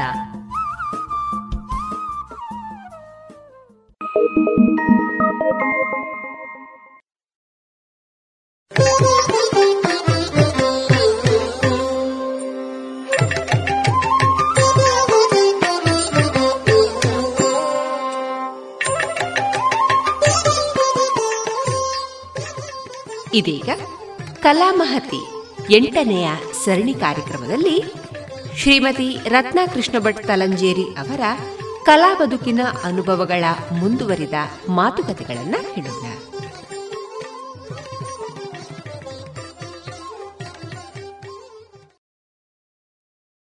ಟೀಚರ್ ಅನ್ನುವ ಒಂದು ಉಪಾಧಿಯ ಜೊತೆಗೆ ಒಂದು ವಿಶೇಷಣ ಯಕ್ಷಗಾನ ಟೀಚರ್ ಅಂತ. ಹಾಗಾಗಿ ಪುನಃ ಯಕ್ಷಗಾನದ ಹತ್ರ ಬಂದರೆ ನಾವು ಈ ಕಲೆ ಏನಿದೆ ಒಂದು ಆಳ ಮತ್ತು ಹರಿವಿನ ಗುರು ಪರಂಪರೆಯನ್ನು ಹೊಂದಿದೆ. ಈ ಗುರು ಪರಂಪರೆಯ ವಿಸ್ತಾರ ಹೆಚ್ಚಾಗ್ತಾ ಮತ್ತು ಸಾರ್ಥಕತೆಯನ್ನು ಪಡೀತಾ ಬರ್ತಾ ಇರೋದು ಮತ್ತು ಬರಬೇಕಾದ ಅಗತ್ಯ ಇದೆ. ಈ ನಿಟ್ಟಿನಲ್ಲಿ ನಿಮಗೆ ಈಗ ಸದ್ಯಕ್ಕೆ ನೆನಪಾಗುವಂತಹ ನಿಮ್ಮ ಗುರು ಪರಂಪರೆ ಯಾವುದು? ಗುರು ಪರಂಪರೆ ಅಂದರೆ ನೀವು ಹೇಳಿದಾಗೆ ಒಂದು ಟೀಚರ್ ಆದರೂ ಯಾವುದಾದ್ರೂ ಎಲ್ಲದಕ್ಕೂ ಒಂದು ಚೌಕಟ್ಟಿದೆ. ಈಗ ಟೀಚರು ಅಂತೇಳಿ ಸಾರಾ ಸಗಟಾಗಿ ಕೈ ಬೀಸಿಕೊಂಡು ಹೋಗ್ಲಿಕ್ಕೆ ಆಗುದಿಲ್ಲ. ನಾನೇ ನೆಟ್ಟ ಗಿಡ ಅಂತೇಳಿ ಕೈ ಬೀಸಿಕೊಂಡು ಹೋದರೆ ಏನಾಗ್ತದೆ? ನಾವು ಕತೆಗಳನ್ನು ಕೇಳಿದ್ದೇವೆ. ಇದು ನಾನೇ ಮಾಡಿದ ತೋಟ ಅಂತೇಳಿ ಕೈ ಬೀಸಿಕೊಂಡು ಹೋದರೆ ನಮ್ಮ ಕೈಯೇ ಕಟ್ಟಾಗ್ಬೋದು. ಹಾಗೆ ಪ್ರತಿಯೊಂದಕ್ಕೂ ಗುರು ಪರಂಪರೆ ಇದೆ. ನಿಜವಾಗಿ ನ್ಯಾಯವಾಗಿ ನೀವು ಯಾವುದೇ ನಾವೊಂದು ಕಲೀಲಿ, ನಾವು ಅದನ್ನು ಗುರು ಮೂಲಕವೇ ಕಲಿಬೇಕು, ಗುರು ಪರಂಪರೆಯ ಮೂಲಕವೇ ಕಲಿಬೇಕು. ಯಕ್ಷಗಾನಕ್ಕಂತೂ ತುಂಬ ಇದೆ. ಎಷ್ಟೋ ಜನ ಈಗ ಆ ಗುರು ಪರಂಪರೆಯನ್ನು ಬಿಟ್ಟು ಹೊರಗೆ ಹೋಗ್ತಾರಲ್ವ, ಆಗ ನೋಡಿ ನಾವು ಕಾರ್ಯಕ್ರಮ ನೋಡ್ತಾ ಇರ್ತೇವೆ, ಕೇಳ್ತಾ ಇರ್ತೇವೆ, ನಮ್ಮ ಮನಸ್ಸಿಗೆ ಎಷ್ಟು ನೋವಾಗ್ತದೆ. ಛೇ, ಇವ್ರು ಹೀಗೆ ಮಾ ಈ ಪಾತ್ರ ಹೀಗಿರ್ಬೇಕಿತ್ತು. ನಮ್ಮ ಹತ್ರ ನಮ್ಮ ದೃಷ್ಟಿಯಲ್ಲಿ ಏನಿರ್ತದೆ ಅಂದರೆ ಅದಕ್ಕೊಂದು ಚೌಕಟ್ಟಿರ್ತದೆ. ಆ ಪಾತ್ರ ಬಿಟ್ಟು ಹೊರಗೋದ ಕೂಡಲೇ ನಮಗೆ ಇಷ್ಟ ಆಗೋದಿಲ್ಲ ಅಲ್ವಾ. ಅದನ್ನು ನಾವು ಉಳಿಸಿಕೊಂಡು ಬರಬೇಕು. ಅದನ್ನು ಉಳಿಸಿಕೊಂಡು ಬಾರದಿದ್ರೆ ನಮಗೆ ಸಮಾಜದಲ್ಲಿ ಒಳ್ಳೆಯ ಹೆಸರು ತೆಗಿಲಿಕ್ಕೂ ಸಾಧ್ಯ ಇಲ್ಲ. ನಾವು ಆ ಗುರು ಪರಂಪರೆಗೆ ಮಾಡುವ ದ್ರೋಹ ಅಂತಲೇ ನಾನು ಹೇಳ್ತೇನೆ. ಹಾಗೆ ಈ ಯಕ್ಷಗಾನ, ತಾಳಮದ್ದಳೆ ಅಥವಾ ಯಾವುದೇ ಸಾಹಿತ್ಯ ಆದರೂ ಕೂಡ ಅದಿದೆ. ಈಗ ಸಾಹಿತ್ಯ ಬರಹಕ್ಕೂ ಇದೆ. ಸಾಹಿತ್ಯ ಬರಹಕ್ಕೂ ಕೂಡ ಅದರದ್ದೇ ಅದು ಒಂದು ಕಾವನ್ನು ಬರಿತೇವೆ, ಅದು ಅದರದ್ದೇ ಆದ ಒಂದು ಚೌಕಟ್ಟಲ್ಲಿ ಅದು ಬರಿಬೇಕು, ಅದು ಬಿಟ್ಟು ಹೋಗ್ಲಿಕ್ಕೆ ಆಗೋದಿಲ್ಲ. ಹಾಗೆ ಯಕ್ಷಗಾನ ಕೂಡ ಗುರು ಪರಂಪರೆ ಅಂತ ಹೇಳೋದನ್ನೇ ನಾವು ಮುಂದುವರಿಸಿಕೊಂಡು ಹೋಗಬೇಕು. ಮತ್ತೆ ಇನ್ನೊಂದು ಏನು ಅಂತ ಹೇಳಿದರೆ, ನಾವು ಈಗ ಹೆಣ್ಣು ಮಕ್ಕಳು, ನಾನು ಹೆಣ್ಣು ಮಕ್ಕಳನ್ನೇ ತಗೊಳ್ತೇನೆ, ಯಾಕಂದರೆ ನಾನು ಹೆಣ್ಣು ಮಗು ಆದ ಕಾರಣ, ವೇಷ ಹಾಕಿ ಅಲ್ಲಿ ಕುಣಿತೇವೆ, ಮಾಡ್ತೇವೆ, ಮತ್ತೊಂದು ಮಾಡ್ತೇವೆ. ಅವರು ಯಾರು ಶೇಣಿಯವರಾಗೆ ಅರ್ಥ ಹೇಳಲಿಲ್ಲ, ಅವರು ಸೂರಿಕುಮ್ಮೇರಿಯವರಾಗೆ ಅರ್ಥ ಹೇಳಲಿಲ್ಲ, ಅವರು ಮತ್ತೊಬ್ಬರ ಹಾಗೆ ಅರ್ಥ ಹೇಳಲಿಲ್ಲ ಅಂತ ಹೇಳುವ ಮಾತು ಅಲ್ಲಿ ನಿಜವಾಗಿ ಬರಬಾರ್ದು. ಇದು ಕೂಡ ನಾನು ಅನುಭವಿಸಿದ್ದೇನೆ ಮೇಡಮ್, ಎಷ್ಟೋ ಜನ ಹೇಳಿದ್ದಿದೆ. ಅಲ್ಲಿ ಏನು ನನಗೆ ನನ್ನದೇ ಆದ ಅಸ್ತಿತ್ವ ಇದೆ, ಪಾತ್ರದ ಪರಿಚಯ ಇದೆ, ಚೌಕಟ್ಟಿದೆ. ಅದರ ಮೂಲ ಅದಕ್ಕೆ ಬೇಕಾದಾಗೆ ನಾನು ಹೊಂದಾಣಿಕೆ ಮಾಡಿಕೊಂಡು ನನ್ನ ಕಾರ್ಯಕ್ರಮವನ್ನು ನಾನು ಕೊಡಬೇಕಾಗ್ತದೆ, ಅಥವಾ ನನ್ನ ತಂಡಕ್ಕೆ ನಾನು ಆ ಥರ ತರಬೇತಿ ಕೊಡಬೇಕಾಗ್ತದೆ ಅಲ್ವಾ. ಹಾಗೆ ಗುರು ಪರಂಪರೆ ಬಿಟ್ಟು ನಾವು ಹೊರಗೆ ಹೋಗುವ ಹಾಗೇ ಇಲ್ಲ. ಅದು ನಾವು ಯಾವುದೇ ಒಂದು ಕಲೆಯಲ್ಲಿ ಉಳಿಸಿ ಬೆಳೆಸಿ ಮಾಡಬೇಕು. ಈಗ ಶಿಕ್ಷಕ ವೃತ್ತಿ ನಾವು ಟ್ರೈನಿಂಗ್ ಆಗಿ ಬರ್ತೇವೆ, ಟ್ರೈನಿಂಗ್ ಆಗಿ ಬಂದದ್ದನ್ನೇ ನಾವು ಶಾಲೆಯಲ್ಲಿ ಮಾಡಿದರೆ ನಾವು ಸಕ್ಸಸ್ ಆಗೋದಿಲ್ಲ, ನಾವೊಂದು ಉತ್ತಮ ಶಿಕ್ಷಕರ ಆದರ್ಶ ಶಿಕ್ಷಕರಾಗಲಿಕ್ಕೆ ಸಾಧ್ಯ ಇಲ್ಲ. ಅದು ನಮಗೆ ಅವರು ಒಂದು ಪಾಯ ಮಾತ್ರ, ಬೇಸ್ಮೆಂಟ್ ಅಂತ ಹೇಳ್ತೇವೆ, ಬಾಯಿ ಮಾತ್ರ ಹೇಳಿಕೊಡೋದು. ಮತ್ತೆ ನಾವು ನಮ್ಮ ಒಂದು ವ್ಯಕ್ತಿತ್ವವನ್ನು, ನಮ್ಮ ಸೃಜನಶೀಲತೆಯನ್ನು, ನಮ್ಮ ಅನುಭವಗಳನ್ನು ನಾವು ಅದಕ್ಕೆ ಬೆರಕೆ ಮಾಡಿದಾಗ ನಾವೊಂದು ಚಂದದ ಹಾದಿಯಲ್ಲಿ ಮುಂದುವರಿಬಹುದು ಅಂತ ನನ್ನ ನಿರೀಕ್ಷೆ. ನೀವು ಮಾತಾಡ್ತಾ ಇದ್ದ ಹಾಗೆ ನಮ್ಮ ಅನುಭವಗಳನ್ನು, ನಮ್ಮ ಜ್ಞಾನವನ್ನು, ಅಥವಾ ನಮ್ಮ ನಾವು ಕಲ್ತದ್ದೇನಿದೆ ಅದು ಬೆಳೆಸಬೇಕು ಅಂತ ಹೇಳಬಹುದು. ಈ ರೀತಿಯಲ್ಲಿ ಯೋಚನೆ ಮಾಡಿದಾಗ ಒಂದು ಯಕ್ಷಗಾನದ ಆಳ ಮತ್ತು ಅಗಲ ಇದನ್ನು ಬೆಳೆಸಬೇಕಾದ್ರೆ ನಮ್ಮಲ್ಲಿ ಯಾವ ರೀತಿಯ ಗುಣ ಇರಬೇಕು? ಇಲ್ಲಿ ಮುಖ್ಯ ಹೊಂದಾಣಿಕೆ. ನಮ್ಮ ಎದುರು ಪಾತ್ರದವರು ಹೇಗೆ ಮಾತಾಡ್ತಾರೆ ಅದಕ್ಕೆ ಸರಿಯಾಗಿ ನಾವು ಉತ್ತರಗಳನ್ನು ಕೊಡ್ತಾ ಕೊಡ್ತಾ ಹೋಗ್ಬೇಕು, ಇಲ್ಲದ್ರೆ ಅಲ್ಲಿ ಲಿಂಕ್ ಬರುವುದಿಲ್ಲ, ಒಂದಕ್ಕೊಂದು ಇದು ಬರುವುದಿಲ್ಲ. ಈಗ ಯಾರೋ ಒಬ್ಬ ಒಂದು ಅರ್ಥ ಹೇಳ್ತಾನೆ, ಒಬ್ಬ ಧರ್ಮರಾಯನ ಅರ್ಥ ಹೇಳ್ತಾನೆ, ಕೃಷ್ಣ ಮತ್ತು ಧರ್ಮರಾಯ ಮಾತಾಡ್ತಾ ಇರ್ತಾರೆ, ಇನ್ಯಾರ್ದೋ ಒಂದು ಅರ್ಥ ಹೇಳಿದರೆ ಹೇಗಾಗ್ತದೆ? ಹಾಗೆ ಅದಕ್ಕೆ ಸಂಬಂಧಪಟ್ಟ ಹಾಗೆ ಇರಬೇಕು. ಮತ್ತೆ ಆ ಪಾತ್ರದ ಆಳ ಗೊತ್ತಿರಬೇಕು. ಈ ಪಾತ್ರದ ನಾನು ಚೌಕಟ್ಟು ಅಂತ ಹೇಳಿದ್ದೆ ಅದನ್ನೇ, ಆ ಪಾತ್ರದ ಆಳ ಅಗಲ ವಿಸ್ತಾರ ಗೊತ್ತಿರಬೇಕು. ಮತ್ತೆ ಪ್ರೇಕ್ಷಕರನ್ನು ನೋಡಬೇಕು. ಅರ್ಥ ಹೇಳುವಾಗ ಒಂದು ಮಾತು ಎರಡು ಮಾತಿನಲ್ಲೇ ನಾವು ಹೇಗಿದ್ದೇವೆ ಅಂತ ಅವರು ಅಳತೆ ಮಾಡ್ತಾರೆ. ಈಗ ಒಂದು ಶಿಕ್ಷಕರು ಪಾಠ ಮಾಡಿದಾಗ ಅಥವಾ ಒಂದು ತರಬೇತಿಗೆ ನಾವು ಹೋದಾಗ, ನಾನು ಅಷ್ಟು ಸಾಕಷ್ಟು ತರಬೇತಿಗಳಿಗೆ ಹೋಗಿದ್ದೇನೆ, ನಮ್ಮ ಒಂದು ಪ್ರಾರಂಭ ನಮಸ್ಕಾರ ಅಂತ ಹೇಳಿದ್ದಲ್ಲೇ ಅವರು ನಮ್ಮನ್ನು ಇದು ಅಳತೆ ಮಾಡ್ತಾರೆ ಮಾಡ್ತಾರೆ ಅವರು. ನಾವು ಯಾವುದೇ ಒಂದು ಕಾರ್ಯಕ್ರಮ ಕೊಡ್ಲಿಕ್ಕೆ ಹೋದಾಗ ಒಂದು ಗೆರೆ ಎರಡು ಗೆರೆ, ನಾನು ಉದಾಹರಣೆ ನಿಮ್ಮನ್ನೇ ಹೇಳ್ತೇನೆ, ನನಗೆ ನಿಮ್ಮ ಮುಖದ ಪರಿಚಯ ಇರಲಿಲ್ಲ, ನಾನು ಅವರು ಹೇಳಿದರು, ಮೇಡಮ್ ಬಂದರು ಹೇಳಿದರು, ನಿಮ್ಮನ್ನು ನೋಡಿದೆ, ತಕ್ಷಣ ನನಗೆ ಗೊತ್ತಾಯಿತು, ಆ ಪರವಾಗಿಲ್ಲ. ಹಾಗೆ ಅದೊಂದು ಹಿಡಿದಿಡುವುದು ವ್ಯಕ್ತಿತ್ವ ಅಂದರೆ ಅದು ನಮ್ಮ ವ್ಯಕ್ತಿತ್ವವನ್ನು ಹಿಡಿದಿಡುವ ಹಾಗೆ ನಮ್ಮ ವ್ಯವಹಾರಗಳಿರಬೇಕು. ಹಾಗೆ ಪಾತ್ರದ ಆಳ ಅಗಲ ಆಳ ಅಗಲ ಗೊತ್ತಿರಬೇಕಾದ್ರೆ ನಾವು ಒಂದಷ್ಟು ಇದು ವಿಷಯ ಜ್ಞಾನ ಇರಬೇಕು. ವಿಷಯ ಜ್ಞಾನ ಇರಬೇಕಾದ್ರೆ ನಾವು ಒಂದಷ್ಟು ಆಕರ ಗ್ರಂಥಗಳನ್ನು ಓದಬೇಕು, ಗೊತ್ತಿದ್ದವರ ಹತ್ರ ಕೇಳಬೇಕು. ಹಾಗೆ ಎಲ್ಲವನ್ನು ನಾವು ಬೆರಕೆ ಮಾಡಿದಾಗ ನಾವು ಆ ಪಾತ್ರಕ್ಕೆ ಬೇಕಾದ ಆಳಗಲವನ್ನು ಇದು ಮಾಡಿ ನಾವು ಅದಕ್ಕೆ ಬೇಕಾದ ನ್ಯಾಯವನ್ನು ಒದಗಿಸಬಹುದು. ನ್ಯಾಯ ಒದಗಿಸಿದಾಗ ಪ್ರೇಕ್ಷಕ ನಮ್ಮನ್ನು ಮೆಚ್ಚಿಕೊಳ್ಳುವುದಿಲ್ಲ. ಎದರಿಂದ ಹೇಳಿಯಾನು ಲಾಯ್ಕಾಗಿದೆ, ಒಳ್ಳೇದಾಗಿದೆ, ಡ್ಯಾತನ ಟೀಚರೇ ಚಂದಾಗಿದೆ ಹೇಳಿಯಾರು, ಆದರೆ ಮತ್ತೆ ಹಿಂದೆ ಹೋಗುವಾಗ ಅವರು ಬೇರೆ ಹೇಳಿಯಾರು ಅಲ್ವಾ. ಅದನ್ನು ನಾವು ಮಾಡ್ಕೊಳ್ಬಾರ್ದು. ಒಂದು ಇದಕ್ಕೆ ಬಂದ ಮೇಲೆ, ನಾವು ಸನ್ನಿವೇಶಕ್ಕೆ ಬಂದ ಮೇಲೆ ಅದಕ್ಕೆ ಸರಿಯಾಗಿ ನಾವು ಇದು ಮಾಡ್ಕೊಳ್ಬೇಕು. ಹಾಗೆ ಅದಕ್ಕೆ ನಿಮಗೆ ಒಂದು ಸಣ್ಣ ಉದಾಹರಣೆ ಬೇಕಾದರೂ ಕೊಡ್ತೇನೆ. ಎರಡು ಸಾವಿರದ ನಾಲ್ಕರಲ್ಲಿ ಮೇಡಮು ಮಂಗಳೂರು ಪುರಭವನದಲ್ಲಿ ಮಹಿಳಾ ಯಕ್ಷಗಾನದ ಎರಡು ದಿನದ ಸಮ್ಮೇಳನ ಆಯಿತು. ನನಗೆ ಆಗ ಯಾರನ್ನು ಪರಿಚಯ ಇಲ್ಲ. ತೊಂಬತ್ಮೂರರಿಂದ ಆಕಾಶವಾಣಿ ಕಲಾವಿದೆ ನಾನು, ತಾಳಮದ್ದಳೆಯಲ್ಲಿ ನಮ್ಮದೇ ಮಹಿಳಾ ಕೂಟವೇ ಇತ್ತು. ಆಮೇಲೆ ಮಹಿಳೆಯರೆಲ್ಲ ಮದುವೆಗೆ ಹೋದರು, ಅದು ಅವರು ಇಬ್ಬರು ವಿದೇಶಕ್ಕೆ ಹೋದರು, ಹಾಗೆಲ್ಲ ಆಗಿ ಮತ್ತೆ ನಾವು ಸಾಹಿತ್ಯ ಈಗ ಇರುವಂಥ ಹವ್ಯಾಸಿಗಳೊಟ್ಟಿಗೆ ನಮ್ಮದು ಈಗ ತಂಡ ಇದೆ. ಆಗ ನನಗೆ ಕೋಳಿಯೂರು ವಿದ್ಯಾ ಅಂತ, ನಿಮಗೆ ವಿದ್ಯಾ ಕೋಳಿಯೂರು ಗೊತ್ತಿರಬಹುದು, ಅವರು ನನಗೆ ಒಂದು ದಿವಸ ಆಗಲ್ಲ ಫೋನ್ ಇಲ್ಲ ಮೇಡಮು, ಎಸ್ ಟಿ ಡಿಗೆ ಫೋನ್ ಮಾಡಿ ರತ್ನ ಮೇಡಮ್ ಅವರು ಒಮ್ಮೆ ಅವರನ್ನು ಬರಲಿಕ್ಕೆ ಹೇಳಿ ಅಂತ ಹೇಳಿ ನನ್ನನ್ನು ಬರಲಿಕ್ಕೆ ಹೇಳಿ ನನಗೆ ಅಲ್ಲಿ ಒಂದು ಅವಕಾಶ ಕೊಟ್ಟಿದ್ದಾರೆ. ನಿಮಗೊಂದು ಸನ್ಮಾನ ಎಲ್ಲ ಮಾಡ್ತೇವೆ ಮೇಡಮು, ನೀವು ಯಕ್ಷಗಾನ ತಂಡ ಎಲ್ಲ ಕಟ್ಟಿದ್ದೀರಲ್ಲ ಅಂತೇಳಿ ಎಲ್ಲ ಹೇಳಿದರು. ಆಗ ನಾನು ಹೇಳಿದೆ, ಸನ್ಮಾನ ಮಾಡುವಷ್ಟು ನಾನು ದೊಡ್ಡವಳಲ್ಲ, ನಾನೇನು ನನ್ನ ಗಡ್ಡ ಸ್ವಲ್ಪ ಹೇಳಿಕೊಟ್ಟದನ್ನು ಸ್ಟೇಜಿನಲ್ಲಿ ಮಾಡ್ತೇನೆ. ಇಲ್ಲ ಮೇಡಮ್, ನಾನು ಆಕಾಶವಾಣಿಯಲ್ಲಿ ನಿಮ್ಮ ಬಗ್ಗೆ ಕೇಳಿದ್ದೇನೆ, ಆಕಾಶವಾಣಿಯಲ್ಲಿ ತುಂಬ ಅರ್ಥಗಳನ್ನು ಆಗಲೂ ವರ್ಷಕ್ಕೆ ಮೂರು ನಾಲ್ಕು ನಮಗೆ ಬರ್ತಿತ್ತು ತಂಡಕ್ಕೆ, ಕೇಳಿದ್ದೇನೆ. ಹಾಗೆ ಒಬ್ಬರು ನೀವೇ ಅಂತೇಳಿ ನಾವು ತೀರ್ಮಾನ ಮಾಡಿದ್ದೇವೆ, ಭಾಸ್ಕರ್ ರೈ ಕೋಕೊಳ್ಳಿ ಅವರು, ನಾವೆಲ್ಲ ತೀರ್ಮಾನ ಮಾಡಿದ್ದೇವೆ ಅಂತ ಹೇಳಿದರು. ಹಾಗೆ ಎರಡು ದಿವಸ ಸಮ್ಮೇಳನಕ್ಕೆ ನಾನು ಹೋಗಿದ್ದೇನೆ. ಒಂದು ಪ್ರಾಕ್ಟೀಸ್ಗೆ ಬರಲಿಕ್ಕೆ ಹೇಳಿದ ಹೇಳಿದ್ದಾರೆ ನನ್ನನ್ನು. ಸುಂದರಕಾಂಡದಲ್ಲಿ ನಾನು ರಾವಣ ಮಾಡಿದ್ದೇನೆ. ಸುಂದರಕಾಂಡದ ರಾವಣ ಮಾಡೋದು ಅಂದರೆ ಮಕ್ಕಳ ಆಟಿಗೆಲ್ಲ ಭಾಳ ಮಾರ್ಮಿಕ ರಾವಣನದಲ್ಲಿ.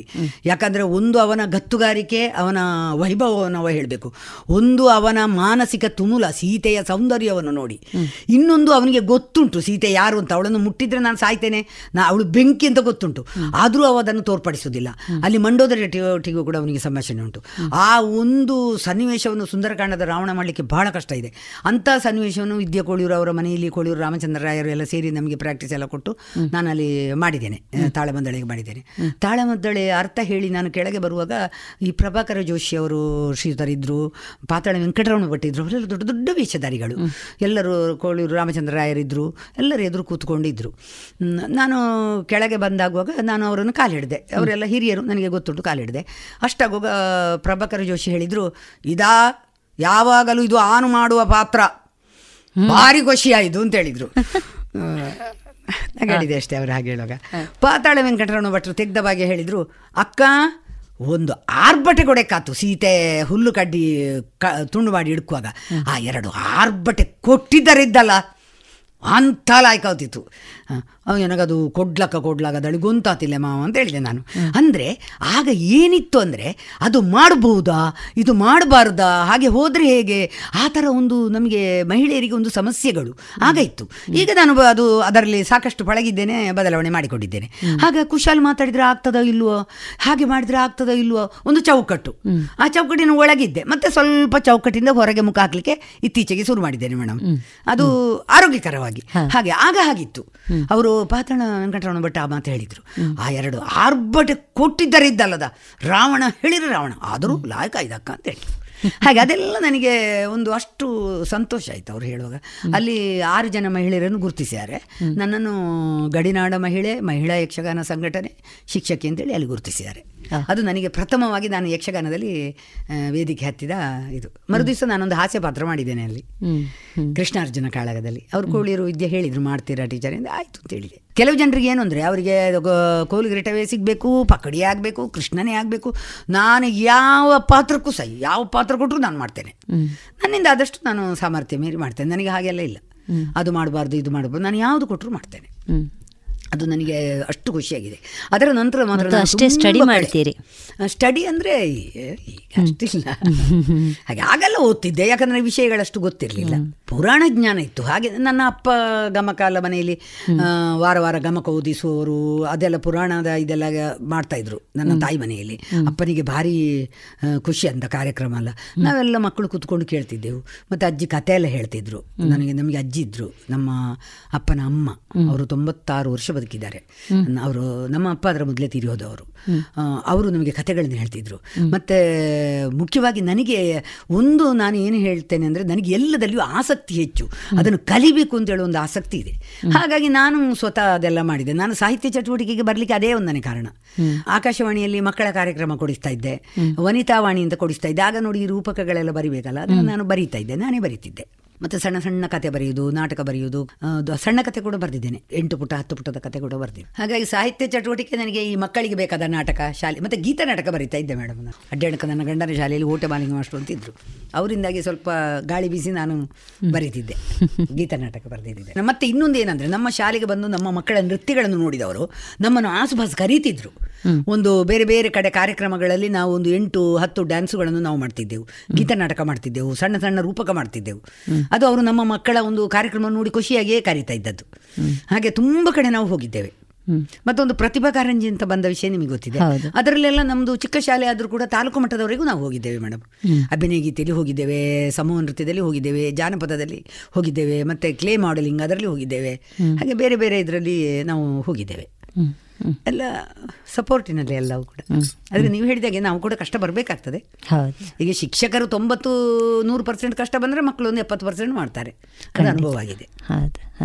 ಹಾಗೆ ಸಾಹಿತ್ಯದಲ್ಲಿ ಕೂಡ ಸಣ್ಣ ಸಣ್ಣ ವನಿತಾ ಮಾಸಪತ್ರಿಕೆ ಅಂತ ಬರ್ತಾಯಿತ್ತು, ಮಯೂರ ಅಥವಾ ಶಾರೀರಿಕೆಲ್ಲ ಸಣ್ಣ ಸಣ್ಣ, ಮತ್ತು ಎಲ್ಲವೂ ಬರಿತೇನೆ, ನಗೇನಿ, ಸಣ್ಣ ಸಣ್ಣ ಪದ್ಯಗಳು, ಚುಟುಕ, ಹೀಗೆಲ್ಲ ಬರಿತೇನೆ. ಈಗ ಒಂದು ಎರಡು ವರ್ಷದಿಂದ ಈ ವಾಟ್ಸಪ್ ಬಳಗ ಅಂತ ಒಂದು ಬಂದಿದೆ, ಸ್ಪರ್ಧೆಗಳು ಮಾಡೋದು, ಸಾಹಿತ್ಯ ಚಟುವಟಿಕೆಗಳಿಗೆ ಪ್ರೋತ್ಸಾಹ ಕೊಡೋದು, ಅದು ನಮ್ಮ ಹವ್ಯಕ ಭಾಷೆಯದು ಕೂಡ ಉಂಟು.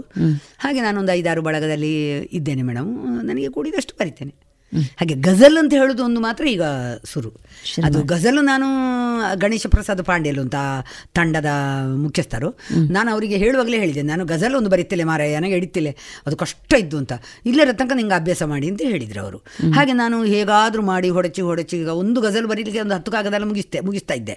ಹಾಗೆ ಬರೆದು ಬರೆದು ಬರೆದು ಬರೆದು ಮೇಡಮ್ ಈಗಂತೂ ಬರೀತೇನೆ. ಎಷ್ಟು ಒಳ್ಳೇದಾಗ್ತದೆ ಎಲ್ಲ ಗೊತ್ತಿಲ್ಲ. ಹಾಗೆ ಗಜಲ್ ಕೂಡ ಬರೀಲಿಕ್ಕೆ ಕಲ್ತಿದ್ದೇನೆ, ಬರೀಬಹುದು ಅಂತ ಹೇಳೋ ಧೈರ್ಯ ಇದೆ. ಬರ್ದಿದ್ದೀನಿ ಬರ್ದಿದ್ದೇನೆ ತುಂಬ ಬರ್ದಿದ್ದೇನೆ, ಬಹುಶಃ ಎಪ್ಪತ್ತೈದಾಗಿದೆ. ನಾನು ಅದನ್ನು ಹೇಳಿಲ್ಲ ಯಾರ ಹತ್ರ ಕೂಡ. ಎಪ್ಪತ್ತೈದು ಗಜಲ್ ಆಗಿರ್ಬೋದು, ಎಪ್ಪತ್ತೈದು ಅಲ್ಲ ಮೇಡಮ್, ಹೆಚ್ಚಾಗಿರ್ಬೋದು. ಒಂದು ಎರಡು ತಿಂಗಳ ಹಿಂದೆ ಲೆಕ್ಕ ಮಾಡುವಾಗಲೇ ನನಗೆ ಒಂದು ಅರವತ್ತೆಪ್ಪತ್ತು ಆಗಿದೆ. ಕೇಳುಗರಿಗೆ ನಿಮ್ಮ ಒಂದು ಗಜಲ್ ಕೇಳುವ ಒಂದು ಆಸಕ್ತಿ ಇದೆ. ಈ ಗಜಲ್ ಅಂತ ಹೇಳಿದಾಗ ಅದಕ್ಕೆ ಶೀರ್ಷಿಕೆ ಇಲ್ಲ. ಸ್ಪರ್ಧೆಲೆಲ್ಲ ಏನು ಮಾಡ್ತಾರೆ ಅಂದರೆ ನಮಗೊಂದು ಸಾಲುಗಳನ್ನು ಕೊಡ್ತಾರೆ ಅವರು, ಅಥವಾ ಒಂದು ಪದ ಕೊಡ್ತಾರೆ, ದತ್ತ ಪದ ಒಂದು ಕೊಡ್ತಾರೆ, ಅದನ್ನು ಇಟ್ಟು ನಾವು ಅದರಲ್ಲಿ ಬರಿಬೇಕು. ಮತ್ತು ಗಜಲಿಗೆ ಅದರದ್ದೇ ಆದ ನಿಯಮ ಇದೆ. ಶೇರ್ಗಳು ಮತ್ತು ಕಾಫಿಯಗಳು, ರದೀಫು, ರವಿ, ಹಾಗೆಲ್ಲ ಅದು ಸ್ವಲ್ಪ ಅದನ್ನು ನಾವು ಸ್ಟಡಿ ಮಾಡಿದರೆ ಮಾತ್ರ ಗೊತ್ತಾಗ್ದಷ್ಟೇ. ಸುರು ಸುರುವಿಗೆ ನಾನು ಗಜಲ್ ಹೇಗೆ ಬರ್ದಿದ್ದೇನೆ ಅಂದರೆ ಕವನ ಬರ್ದಾಗೆ ಬರ್ದಿದ್ದೇನೆ, ಪ್ರೇಮ ಕವನ ಬರ್ದಾಗೆ. ಗಜಲ್ ಅಂದರೆ ಪ್ರೇಮ ಕವನ ನೋಡಿ, ಹಿಂದೆಲ್ಲ ಅರಸರ ಕಾಲದಲ್ಲಿ ಎಲ್ಲ ಆಗ್ತಾ ಇದ್ದದ್ದು. ಸಾಮಾನ್ಯ ಅದು ಇವರ ಹತ್ರ ಮೊಘಲರ ಕಾಲದಲ್ಲಿ ಇದ್ದದ್ದು. ಹಾಗೆ ನಾನು ಸುರು ಸುರುಗೆಲ್ಲ ಕವನ ಬರ್ದಾಗೆ ಬರ್ದಿದ್ದೇನೆ ಮೇಡಮ್. ನನಗೆ ಶೇಮ್ ಆಗ್ತಿತ್ತು, ಈಗ ಅದನ್ನು ಗ್ರಹಿಸುವಾಗ ನನಗೆ ನಾಚಿಕೆ ಆಗ್ತದೆ. ಹಾಗೆ ಅದನ್ನೆಲ್ಲ ನಾನು ಲೆಕ್ಕ ಇಟ್ಕೊಳ್ಳಿಲ್ಲ. ಈಗ ಸಾಮಾನ್ಯ ಅದರಲ್ಲಿ ಒಂದು ಅರವತ್ತು ಪರ್ಸೆಂಟ್ ಬರಿತೇನೆ ಅಷ್ಟೇ, ಅದರಿಂದ ಹೆಚ್ಚು ಹೇಳಲಿಕ್ಕೆ ಶಕ್ತಾಳಲ್ಲ. ಹಾಗೆ ಗಣೇಶ್ ಪ್ರಸಾದ್ ಪಾಂಡೇಲು ಮತ್ತು ಹಾಮ ಸತೀಶ್ ಅಂತ ನನ್ನ ಕಾಸತಮ್ಮ ಅವರೆಲ್ಲ ನನಗೆ ಸ್ವಲ್ಪ ಗಜಲ್ ಬರೀಲಿಕ್ಕೆ ಹೆಚ್ಚು ಪ್ರೋತ್ಸಾಹ ಕೊಟ್ಟಿದ್ದಾರೆ.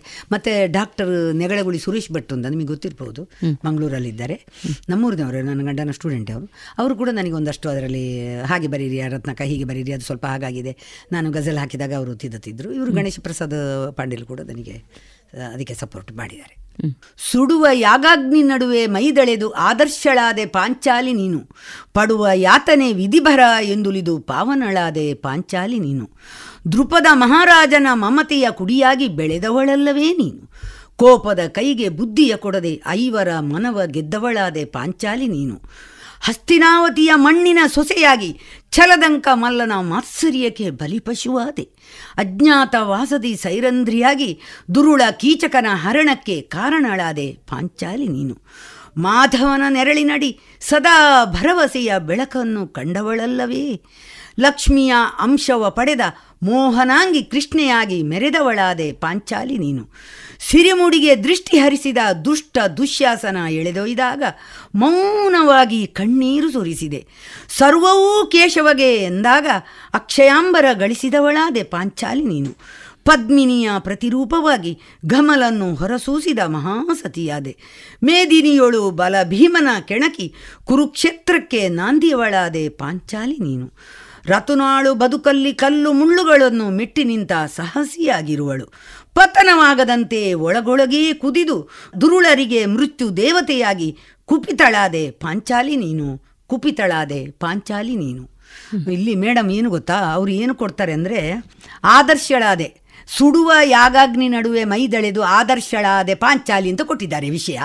ಅದಕ್ಕೆ ನಾವು ಈ ನೀನು ಅಂದರೆ ಅದು ರದಿಫ್, ಅದನ್ನು ಸೇರಿಸಬೇಕು ನಾವು. ಮತ್ತೆ ಎರಡನೇ ಗೆರೆಯಲ್ಲಿ ಅದು ಬರಬೇಕು, ಸುರುವಿನ ಗೆರೆಯಲ್ಲಿ ಬರಬಾರ್ದು, ಅದು ಅದರ ನಿಯಮ.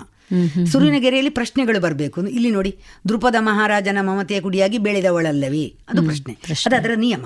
ಎರಡನೇ ಗೆರೆಯಲ್ಲೆಲ್ಲ ಈ ಪಾಂಚಾಲಿ ನೀನು ಪಾಂಚಾಲಿ ನೀನು ಅದು ಸೇರಿಸಬೇಕು, ಅದು ರದಿಫು ಸೇರಿಸಬೇಕು.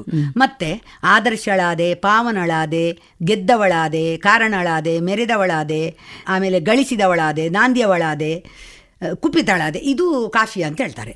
ಅದು ಸಮಾನಾಕ್ಷರಗಳಿರ್ಬೇಕು, ಅಕ್ಷರಗಳಿದ್ರೆ ಚಂದ ಹೇಳ್ತಾರೆ ಅವರು, ಇಲ್ಲದಿದ್ರೂ ತೊಂದರೆ ಇಲ್ಲ. ಆದರೆ ಅದೇ ಅಂತ ಹೇಳಿದ್ರು ರವಿ ಅದರಲ್ಲಿ, ಅದು ಒಂದೇ ಆಗಿ ಬರಬೇಕು.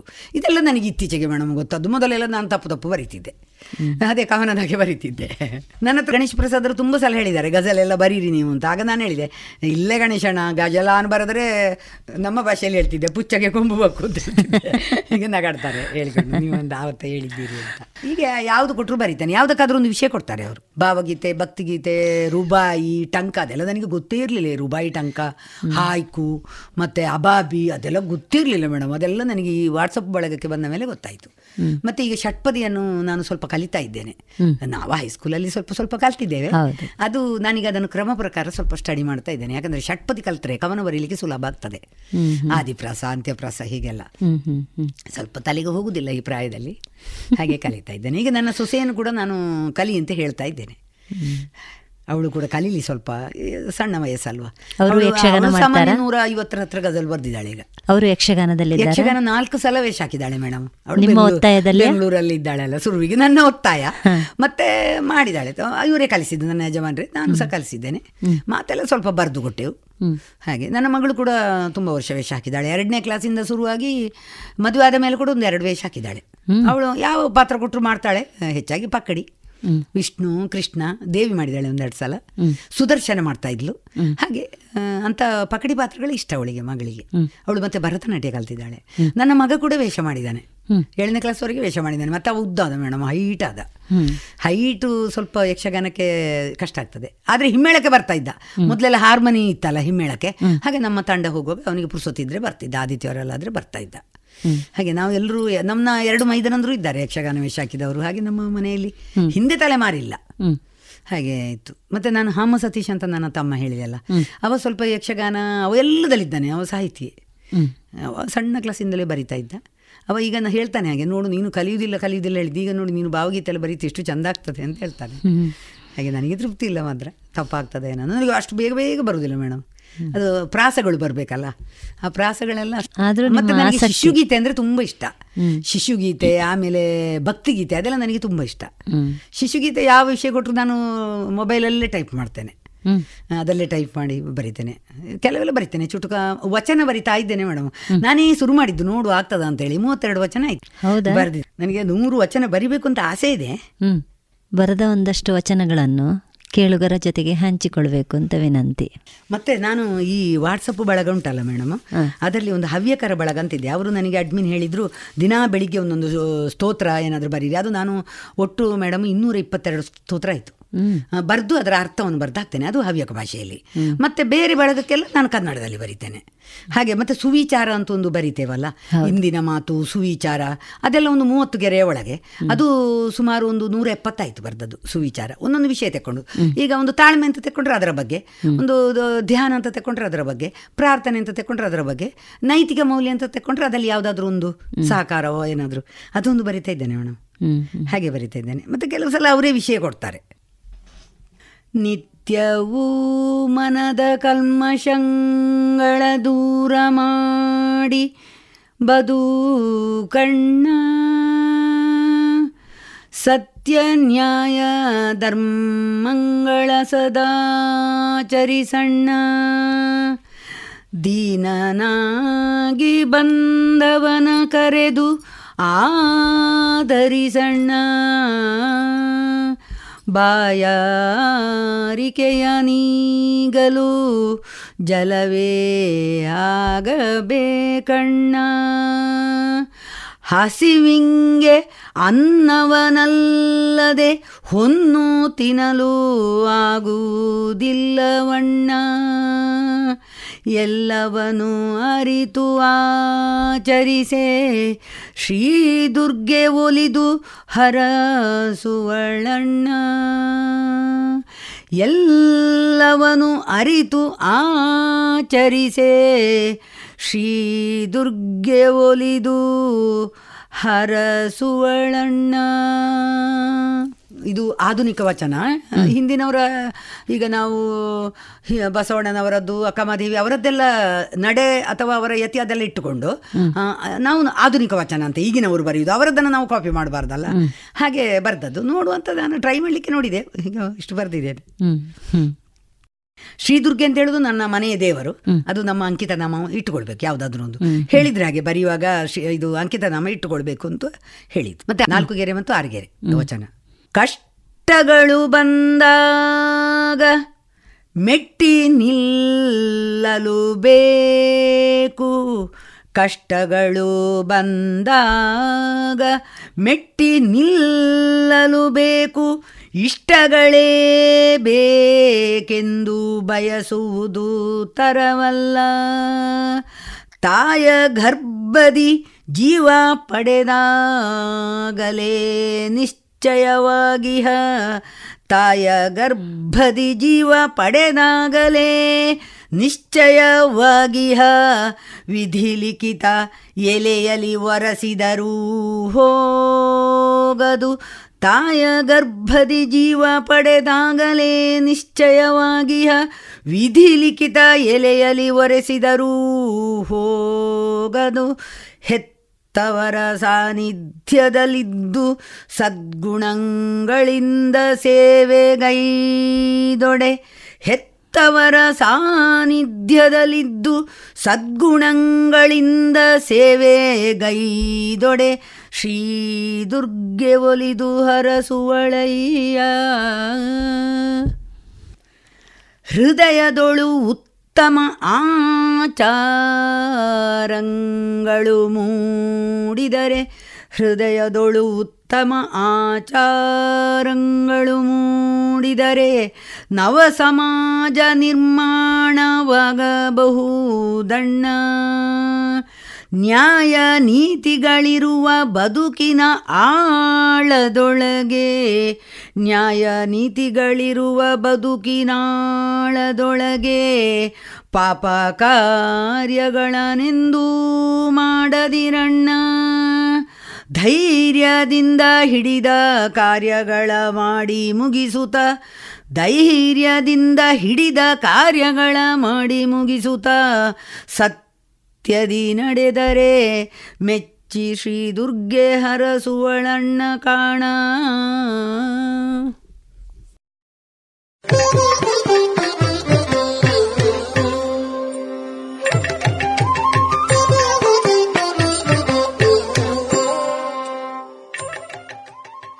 ಇದುವರೆಗೆ ಕಲಾಮಹತಿ ಎಂಟನೆಯ ಸರಣಿ ಕಾರ್ಯಕ್ರಮದಲ್ಲಿ ಶ್ರೀಮತಿ ರತ್ನಾ ಕೃಷ್ಣ ಭಟ್ ತಲಂಜೇರಿ ಅವರ ಕಲಾ ಬದುಕಿನ ಅನುಭವಗಳ ಮಾತುಕತೆಗಳನ್ನು ಕೇಳಿದಿರಿ. ಇನ್ನು ಮುಂದುವರೆದ ಮಾತುಕತೆ ಮುಂದಿನ ಸೋಮವಾರದ ಸಂಚಿಕೆಯಲ್ಲಿ ಕೇಳೋಣ.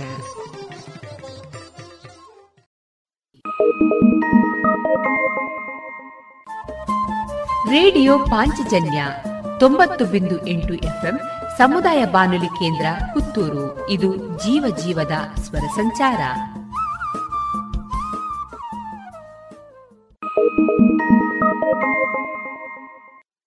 ಇದೀಗ ಕೇಳಿ ಜಾಣ ಸುದ್ದಿಯಲ್ಲಿ ಜಾಣ ಜಾಣೆಯರು.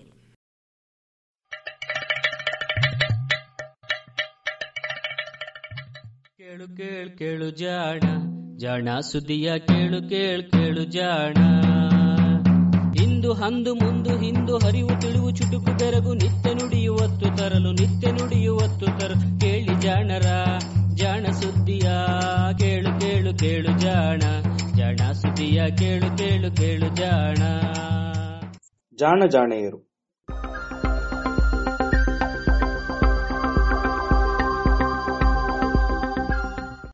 ಚಂದ್ರನ ಇನ್ನೊಂದು ಬದಿ ನೋಡಿದವ.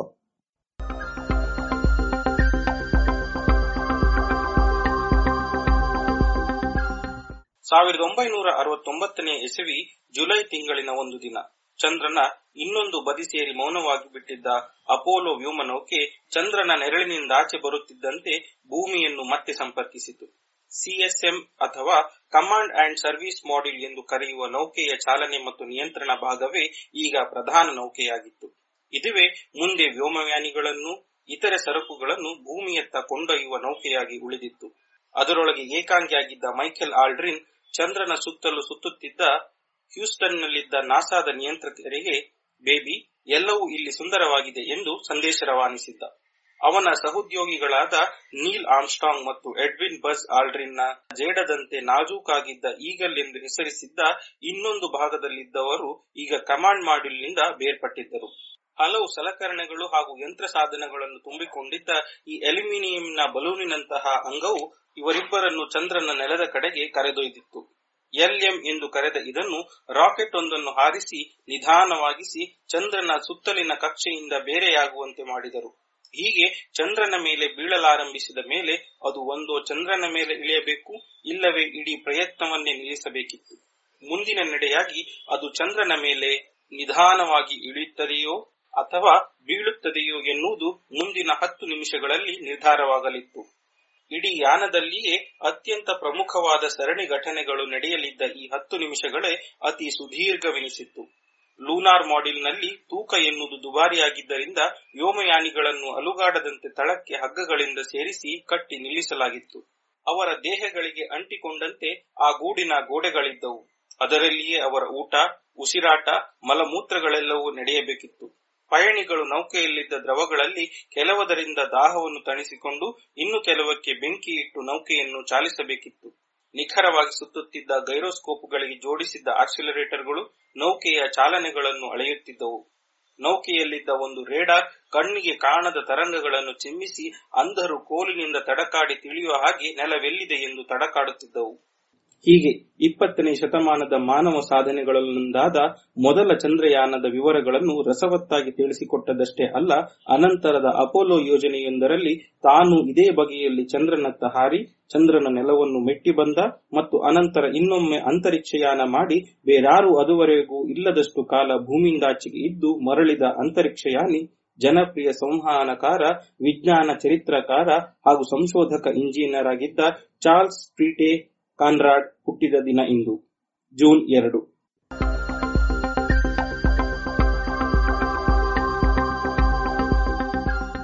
ಚಾರ್ಲ್ಸ್ ಪೀಟೆ ಕಾನ್ರಾಡ್ ಹುಟ್ಟಿದ್ದು ಸಾವಿರದ ಒಂಬೈನೂರ ಮೂವತ್ತನೇ ಇಸ್ವಿ ಜೂನ್ ಎರಡರಂದು ಅಮೆರಿಕೆಯ ಪೆನ್ಸಿಲ್ವೇನಿಯಾ ರಾಜ್ಯದಲ್ಲಿ ಫಿಲಾಡೆಲ್ಫಿಯಾದಲ್ಲಿದ್ದ ಸಿರಿವಂತ ಕುಟುಂಬವೊಂದರ ಹಿರಿಯ ಮಗನಾಗಿ ಈತ ಹುಟ್ಟಿದರು.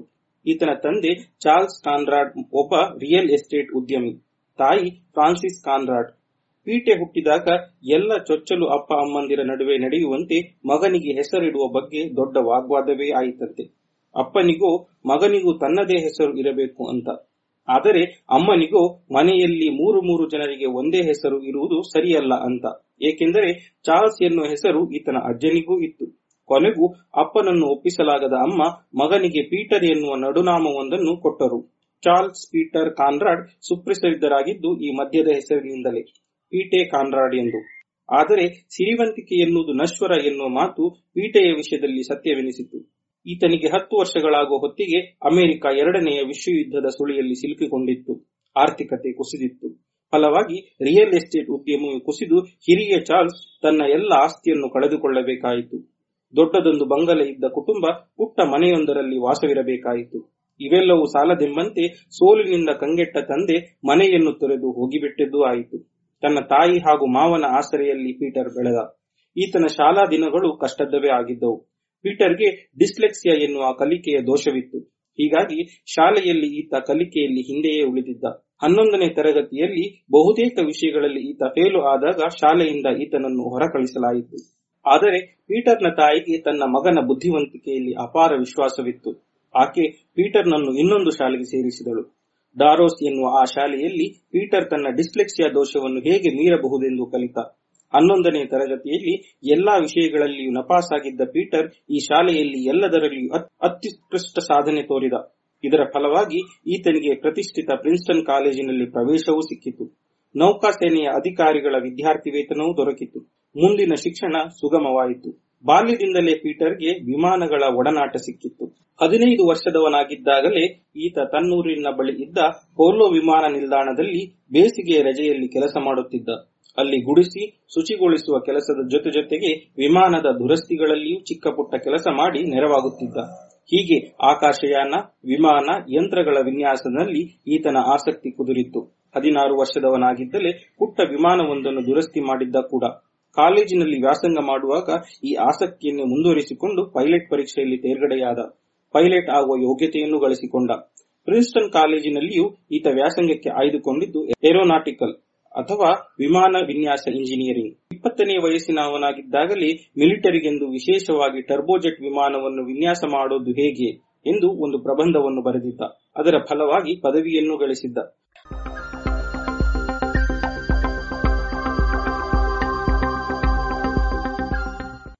ಪದವಿಯ ನಂತರ ನೇರವಾಗಿ ನೌಕಾಪಡೆಯಲ್ಲಿ ಪೈಲಟ್ ಆಗಿ ಸೇರಿಕೊಂಡ. ಹಲವು ವರ್ಷಗಳ ನಂತರ ನೇವಿಯಲ್ಲಿ ಕ್ಯಾಪ್ಟನ್ ಹುದ್ದೆಯನ್ನು ಅಲಂಕರಿಸಿದ.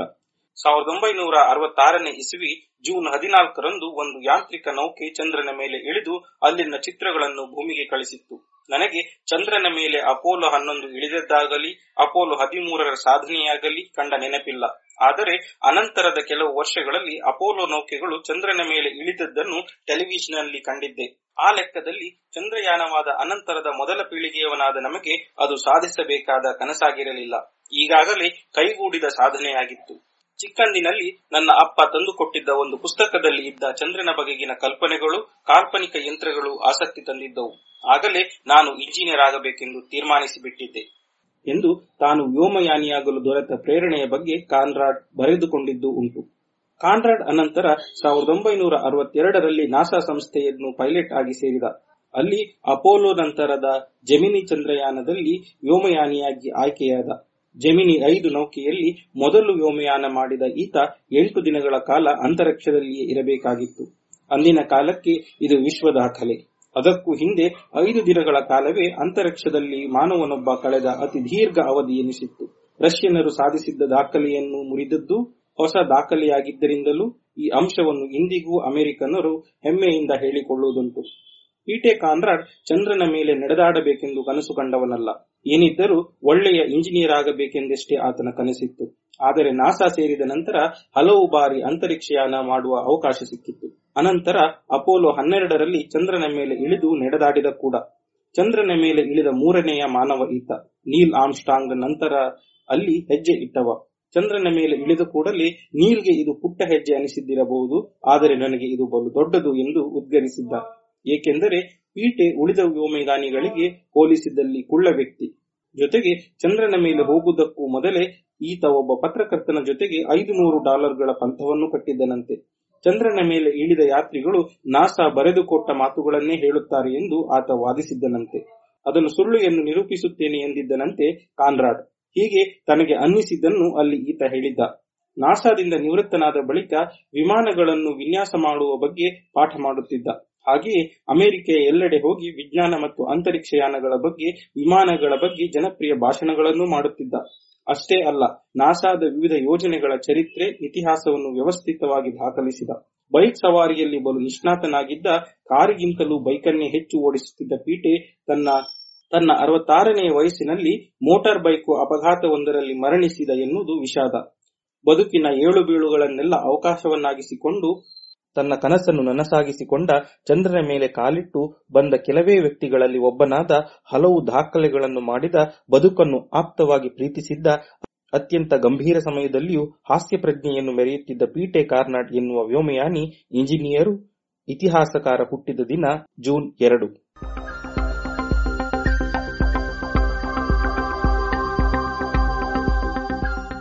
ಇದು ಇಂದಿನ ಜಾಣ ಜಾಣೆಯರು.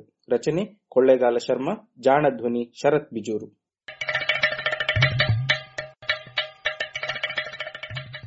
ಜಾಣ ಸುದ್ದಿಯ ಬಗ್ಗೆ ಸಲಹೆ ಸಂದೇಹಗಳು ಇದ್ದಲ್ಲಿ ನೇರವಾಗಿ ಒಂಬತ್ತು ಎಂಟು ಎಂಟು ಆರು ಆರು ನಾಲ್ಕು ಸೊನ್ನೆ ಮೂರು ಎರಡು ಎಂಟು ಈ ನಂಬರಿಗೆ ವಾಟ್ಸಪ್ ಮಾಡಿ, ಇಲ್ಲವೇ ಕರೆ ಮಾಡಿ.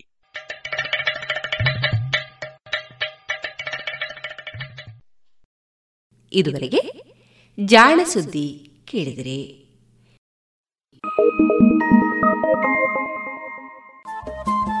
ರೇಡಿಯೋ ಪಾಂಚಜನ್ಯ ತೊಂಬತ್ತು ಬಿಂದು ಎಂಟು ಎಫ್ಎಂ ಸಮುದಾಯ ಬಾನುಲಿ ಕೇಂದ್ರ ಪುತ್ತೂರು. ಇದು ಜೀವ ಜೀವದ ಸ್ವರ ಸಂಚಾರ.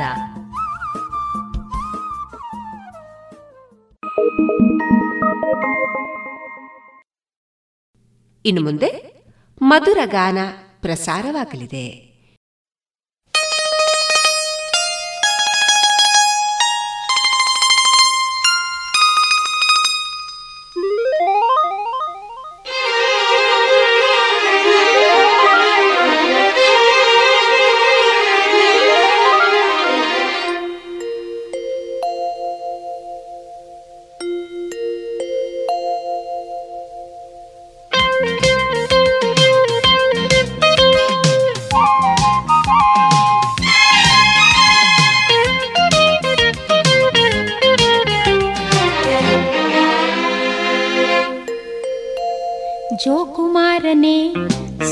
ದಾರನೆ ಕೋಪಿಗೆ ಬಾರೋ ನಿನ್ನ ಪ್ರೀತಿಯ ತೋರೋ, ಅಂಜು ಮಲ್ಲಿಗೆ ಬಾರ ಮೆಲ್ಲಗೆ, ರಾತ್ರಿಗೆ ದೀಪ ಈ ನಿನ್ನ ಕಿರುನಗೆ, ಅಮ್ಮೀರಾ ಮನಸ್ಸು ಕೊಡು ಮನಸ್ಸಿಗೆ ತಿನಿಸು ಕೊಡು, ಹೊಂಬಾಳೆ ಸೊಗಸು ಕೊಡು ಸೊಗಸಿಗೆ ಖಡಸು ಕೊಡು, ಜೋಕುಮಾರನೆ ಸೋಕುದಾರನೆ ಕೋಪಿಗೆ ಬಾರೋ ನಿನ್ನ ಪ್ರೀತಿಯ ತೋರೋ, ಅಂಜು ಮಲ್ಲಿಗೆ ಬಾರ ಮೆಲ್ಲಗೆ, ರಾತ್ರಿಗೆ ದೀಪ ಈ ನಿನ್ನ ಕಿರುನಗೆ,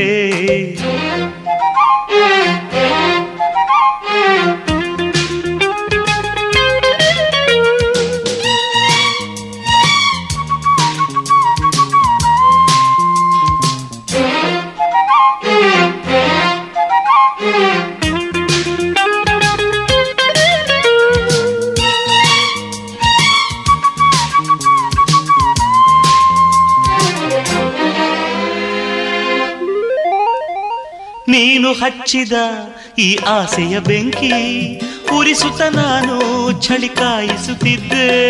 ಕಣ್ಣ ಮುಚ್ಚದೆ ನಾ ಕನಸಲ್ಲಿ ಇದ್ದೆ, ನಿನ್ನ ಹೆಸರು ಕನವರಿಸುತ್ತ ಇದ್ದೆ.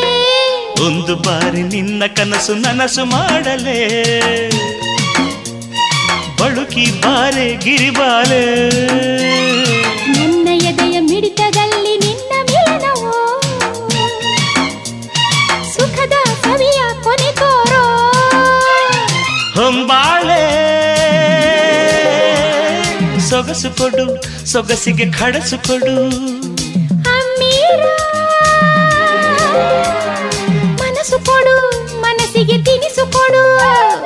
ಅಂಜು ಮಲ್ಲಿಗೆ ಬಾರೆ ಮೆಲ್ಲಗೆ, ರಾತ್ರಿಗೆ ದೀಪ ನಿನ್ನ ಕಿರುನಗೆ. ಜೋಕುಮಾರನೇ ಸೋಕುದಾರನೇ ತೋಬಿಗೆ ಬಾರೋ ನಿನ್ನ ಪ್ರೀತಿಯ ತೋರೋ.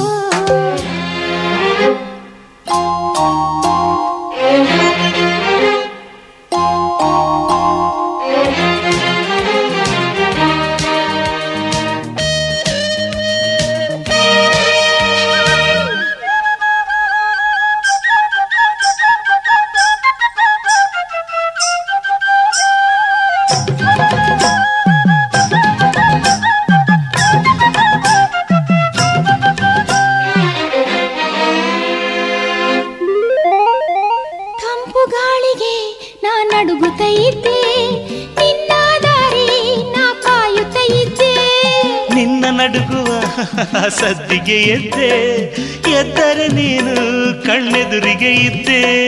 ನನ್ನ ಎದೆಯ ಮಿಡಿತದಲ್ಲಿ ನಿನ್ನ ಮಿಲನವೋ ಸುಖದ ಸವಿಯ ಕೊನೆ ತೋರೋ. ಒಂದು ಬಾರಿ ನಿನ್ನ ಕನಸು ನನಸು ಮಾಡಲೇ ಬಳುಕಿ ಬಾರೆ ಗಿರಿಬಾಲೆ.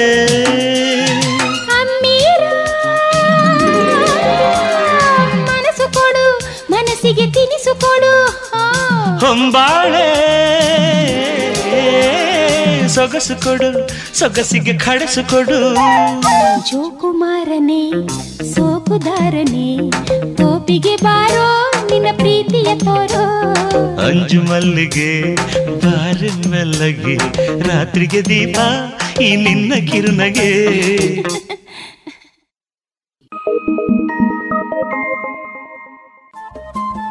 ರೇಡಿಯೋ ಪಾಂಚಜನ್ಯ ತೊಂಬತ್ತು ಬಿಂದು ಎಂಟು ಎಫ್ಎಂ ಸಮುದಾಯ ಬಾನುಲಿ ಕೇಂದ್ರ ಪುತ್ತೂರು.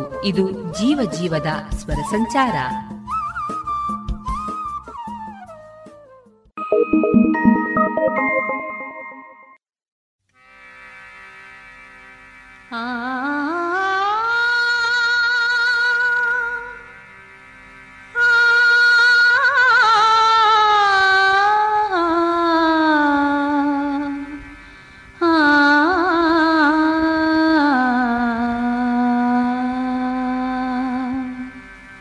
ಹೃದಯವು ಸ್ವರ ಹಾಡಿದೆ, ಹೃದಯವು ಸ್ವರ ಹಾಡಿದೆ, ಆ ಸ್ವರದಲ್ಲಿ ಶ್ರುತಿಯಾಗಿ ಬೆರೆಯುವ ಸಖನಾರೋ, ಸ್ವರದಲ್ಲಿ ಶ್ರುತಿಯಾಗಿ ಬೆರೆಯುವ ಸಖನಾರೋ. ಹೃದಯವು ಸ್ವರ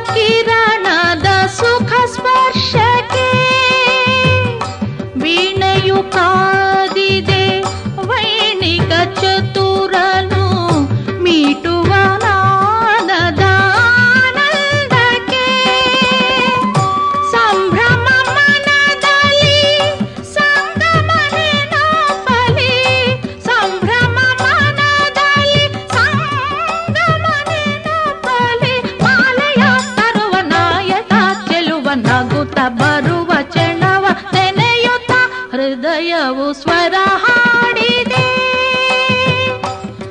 ಆ ಸ್ವರದಲ್ಲಿ ಶ್ರುತಿಯಾಗಿ ಬೆರೆಯುವ ಸಖನಾರೋ ಹೃದಯವು ಸ್ವರ ಹಾಡಿದೆ.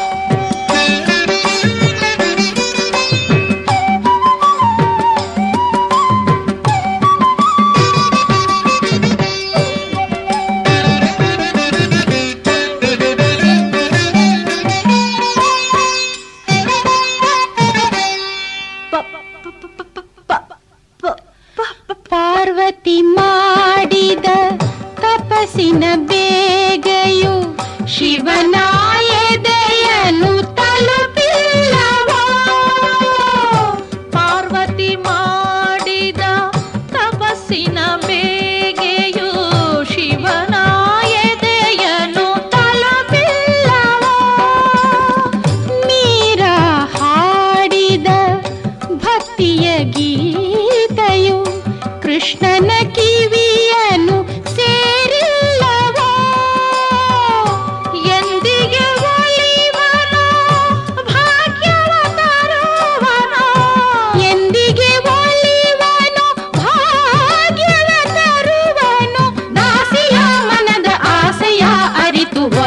ವರವ ತರುವ ಎನ್ನುತ್ತಲೀ ಹೃದಯವು ಸ್ವರ ಹಾಡಿದೆ,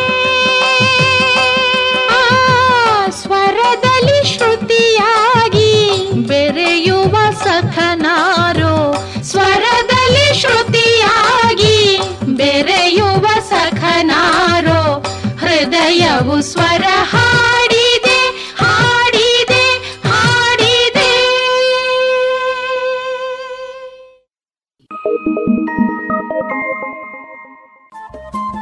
ರೇಡಿಯೋ ಪಾಂಚಜನ್ಯ ತೊಂಬತ್ತು ಬಿಂದು ಎಂಟು ಎಫ್ಎಂ ಸಮುದಾಯ ಬಾನುಲಿ ಕೇಂದ್ರ ಪುತ್ತೂರು. ಇದು ಜೀವ ಜೀವದ ಸ್ವರ ಸಂಚಾರ.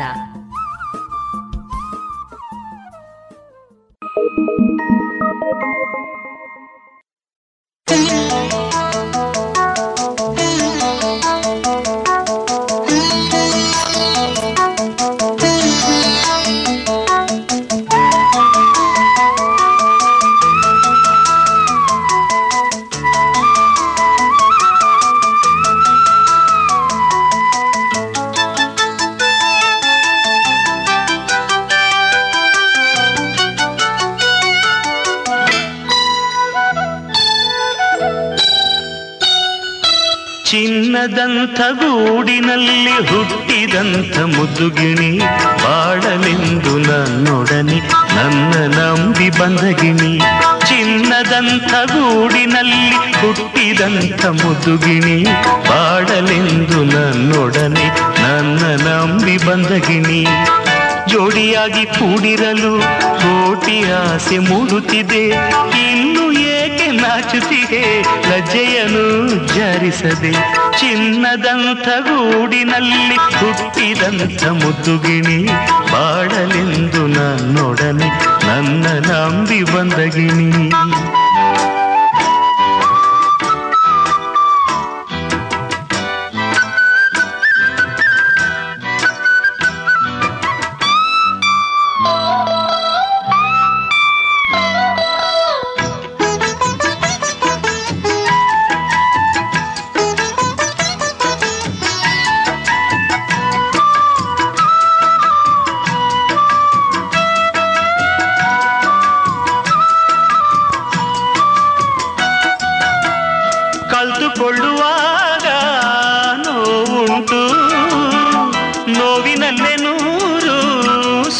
ಉಂಟು ಆಗ ಲಜ್ಜೆಯಣೀಗಿ ನೋಡದಿರದು, ಸುಖವನ್ನು ದೇಹ ಬೆಡದಿರದು.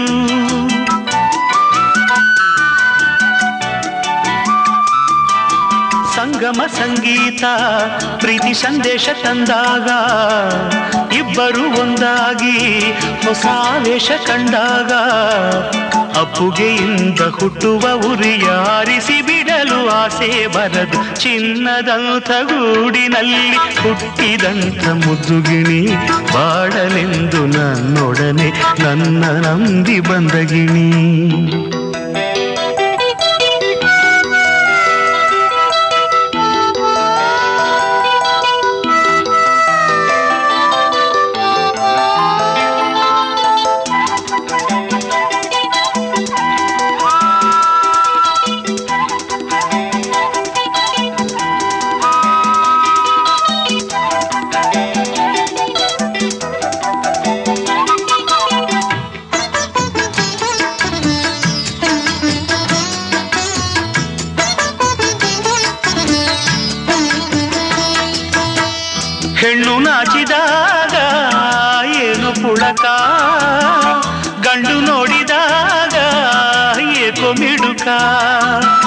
ಮೊಟ್ಟ ಮೊದಲಲ್ಲೇ ಇಂಥ ತವಕ ಒಟ್ಟಿಗಾಗುವಾಗ ಏನು ನಡುಕ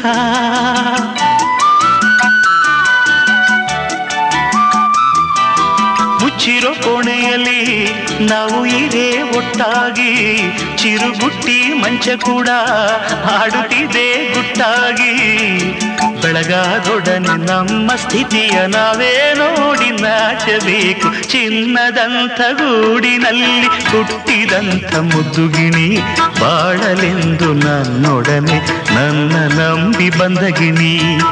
ಜೋಡಿಯಾಗಿ ಕೂಡಿರಲು ಕೋಟಿ ಆಸೆ ಮೂಡುತ್ತಿದೆ ಇನ್ನು ಏಕೆ ನಾಚುತ್ತಿದೆ ಲಜ್ಜೆಯನ್ನು ಜಾರಿಸದೆ ಆ ಲಾಲ ಲಾಲ ಲಾಲ ಲಾಲ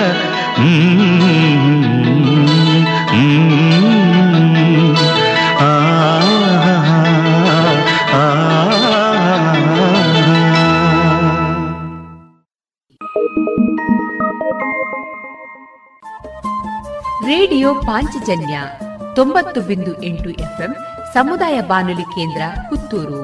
ಇದು ಜೀವ ಜೀವದ ಸ್ವರ ಸಂಚಾರ.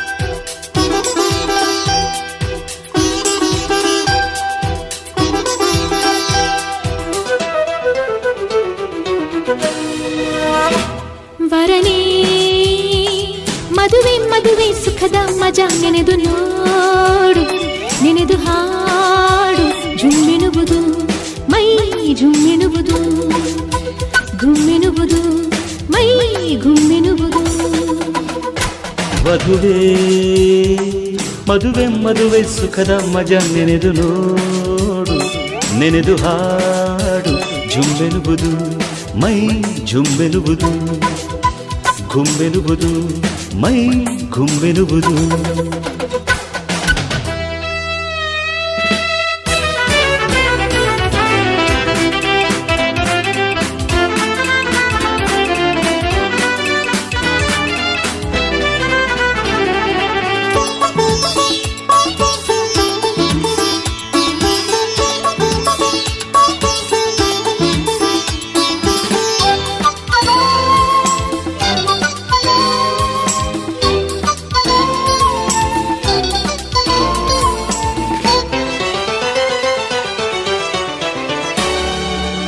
ಅರಿಶಿಣದ ಸ್ನಾನವಾಗೋಕೆ ಮೈ ಕಾದಿದೆ ಈ ಮೈ ಕಾದಿದೆ ಹಸಿ ಮೈ ಬಿಸಿಯ ಮಾಡೋ ಶಾಸ್ತ್ರ ಕೇಳಿದೆ ಶ್ರೀಗಂಧದ ಲೇಪವಾಗೋಕೆ ಕೆನ್ನೆ ಕಾದಿದೆ ಈ ಕನ್ನೆ ಕಾದಿದೆ ಪರಿಮೈಯ ಕಂಪ ಮಾಡೋ ಪುಣ್ಯ ಕೇಳಿದೆ ನೂರಾರು ಹಾರೈಕೆ ಕೇಳಿ ಪಡೆದ ಮೇಲೆ ಮುದೆ ಮಧು ಚಂದ್ರವೇ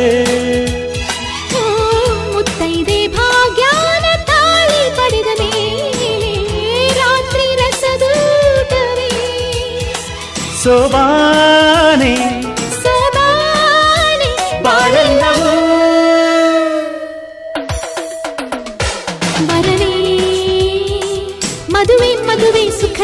ಸಹಜ ನೆನೆದು ನೋಡು ನೆನೆದು ಹಾಡು ಜುಮ್ಮೆನುವುದು ಮೈ ಜುಮ್ಮೆನುವುದು ಗುಮ್ಮೆನುವುದು ಮೈ ಗುಮ್ಮೆನುವುದು.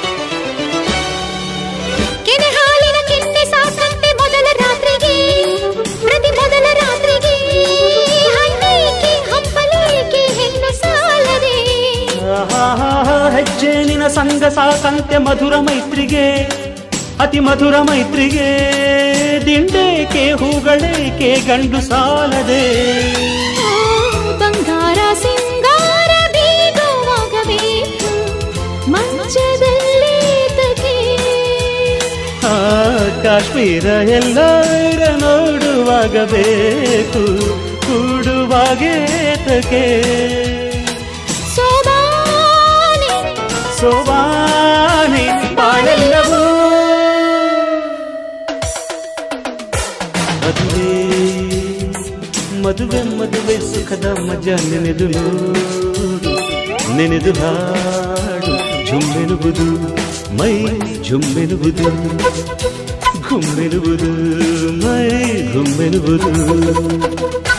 ವರನೇ ಮದುವೆ ಮದುವೆ ಸುಖದ ಮಜಾ ನೆನೆದು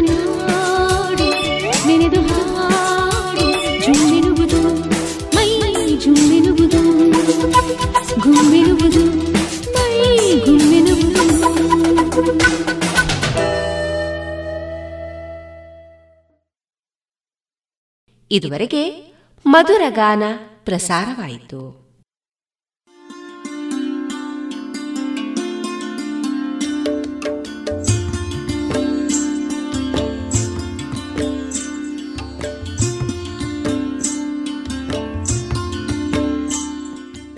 ರೇಡಿಯೋ ಪಾಂಚಜನ್ಯ ಸಮುದಾಯ ಬಾನುಲಿ ಕೇಂದ್ರದಿಂದ ನಿಮ್ಮ ಕಾರ್ಯಕ್ರಮಗಳು ಪ್ರಸಾರವಾಗಬೇಕೆ?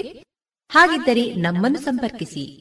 ನಮ್ಮ ದೂರವಾಣಿ ಸಂಖ್ಯೆ ಸೊನ್ನೆ ಎಂಟು ಎರಡು ಐದು ಒಂದು ಎರಡು ಒಂಬತ್ತು ಎಂಟು ನಾಲ್ಕು ಒಂಬತ್ತು ಒಂಬತ್ತು.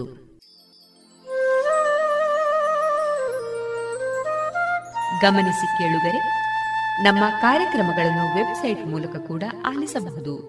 ನಮ್ಮ ವೆಬ್ಸೈಟ್ ವಿಳಾಸ W W W dot radio Panchajanya dot com.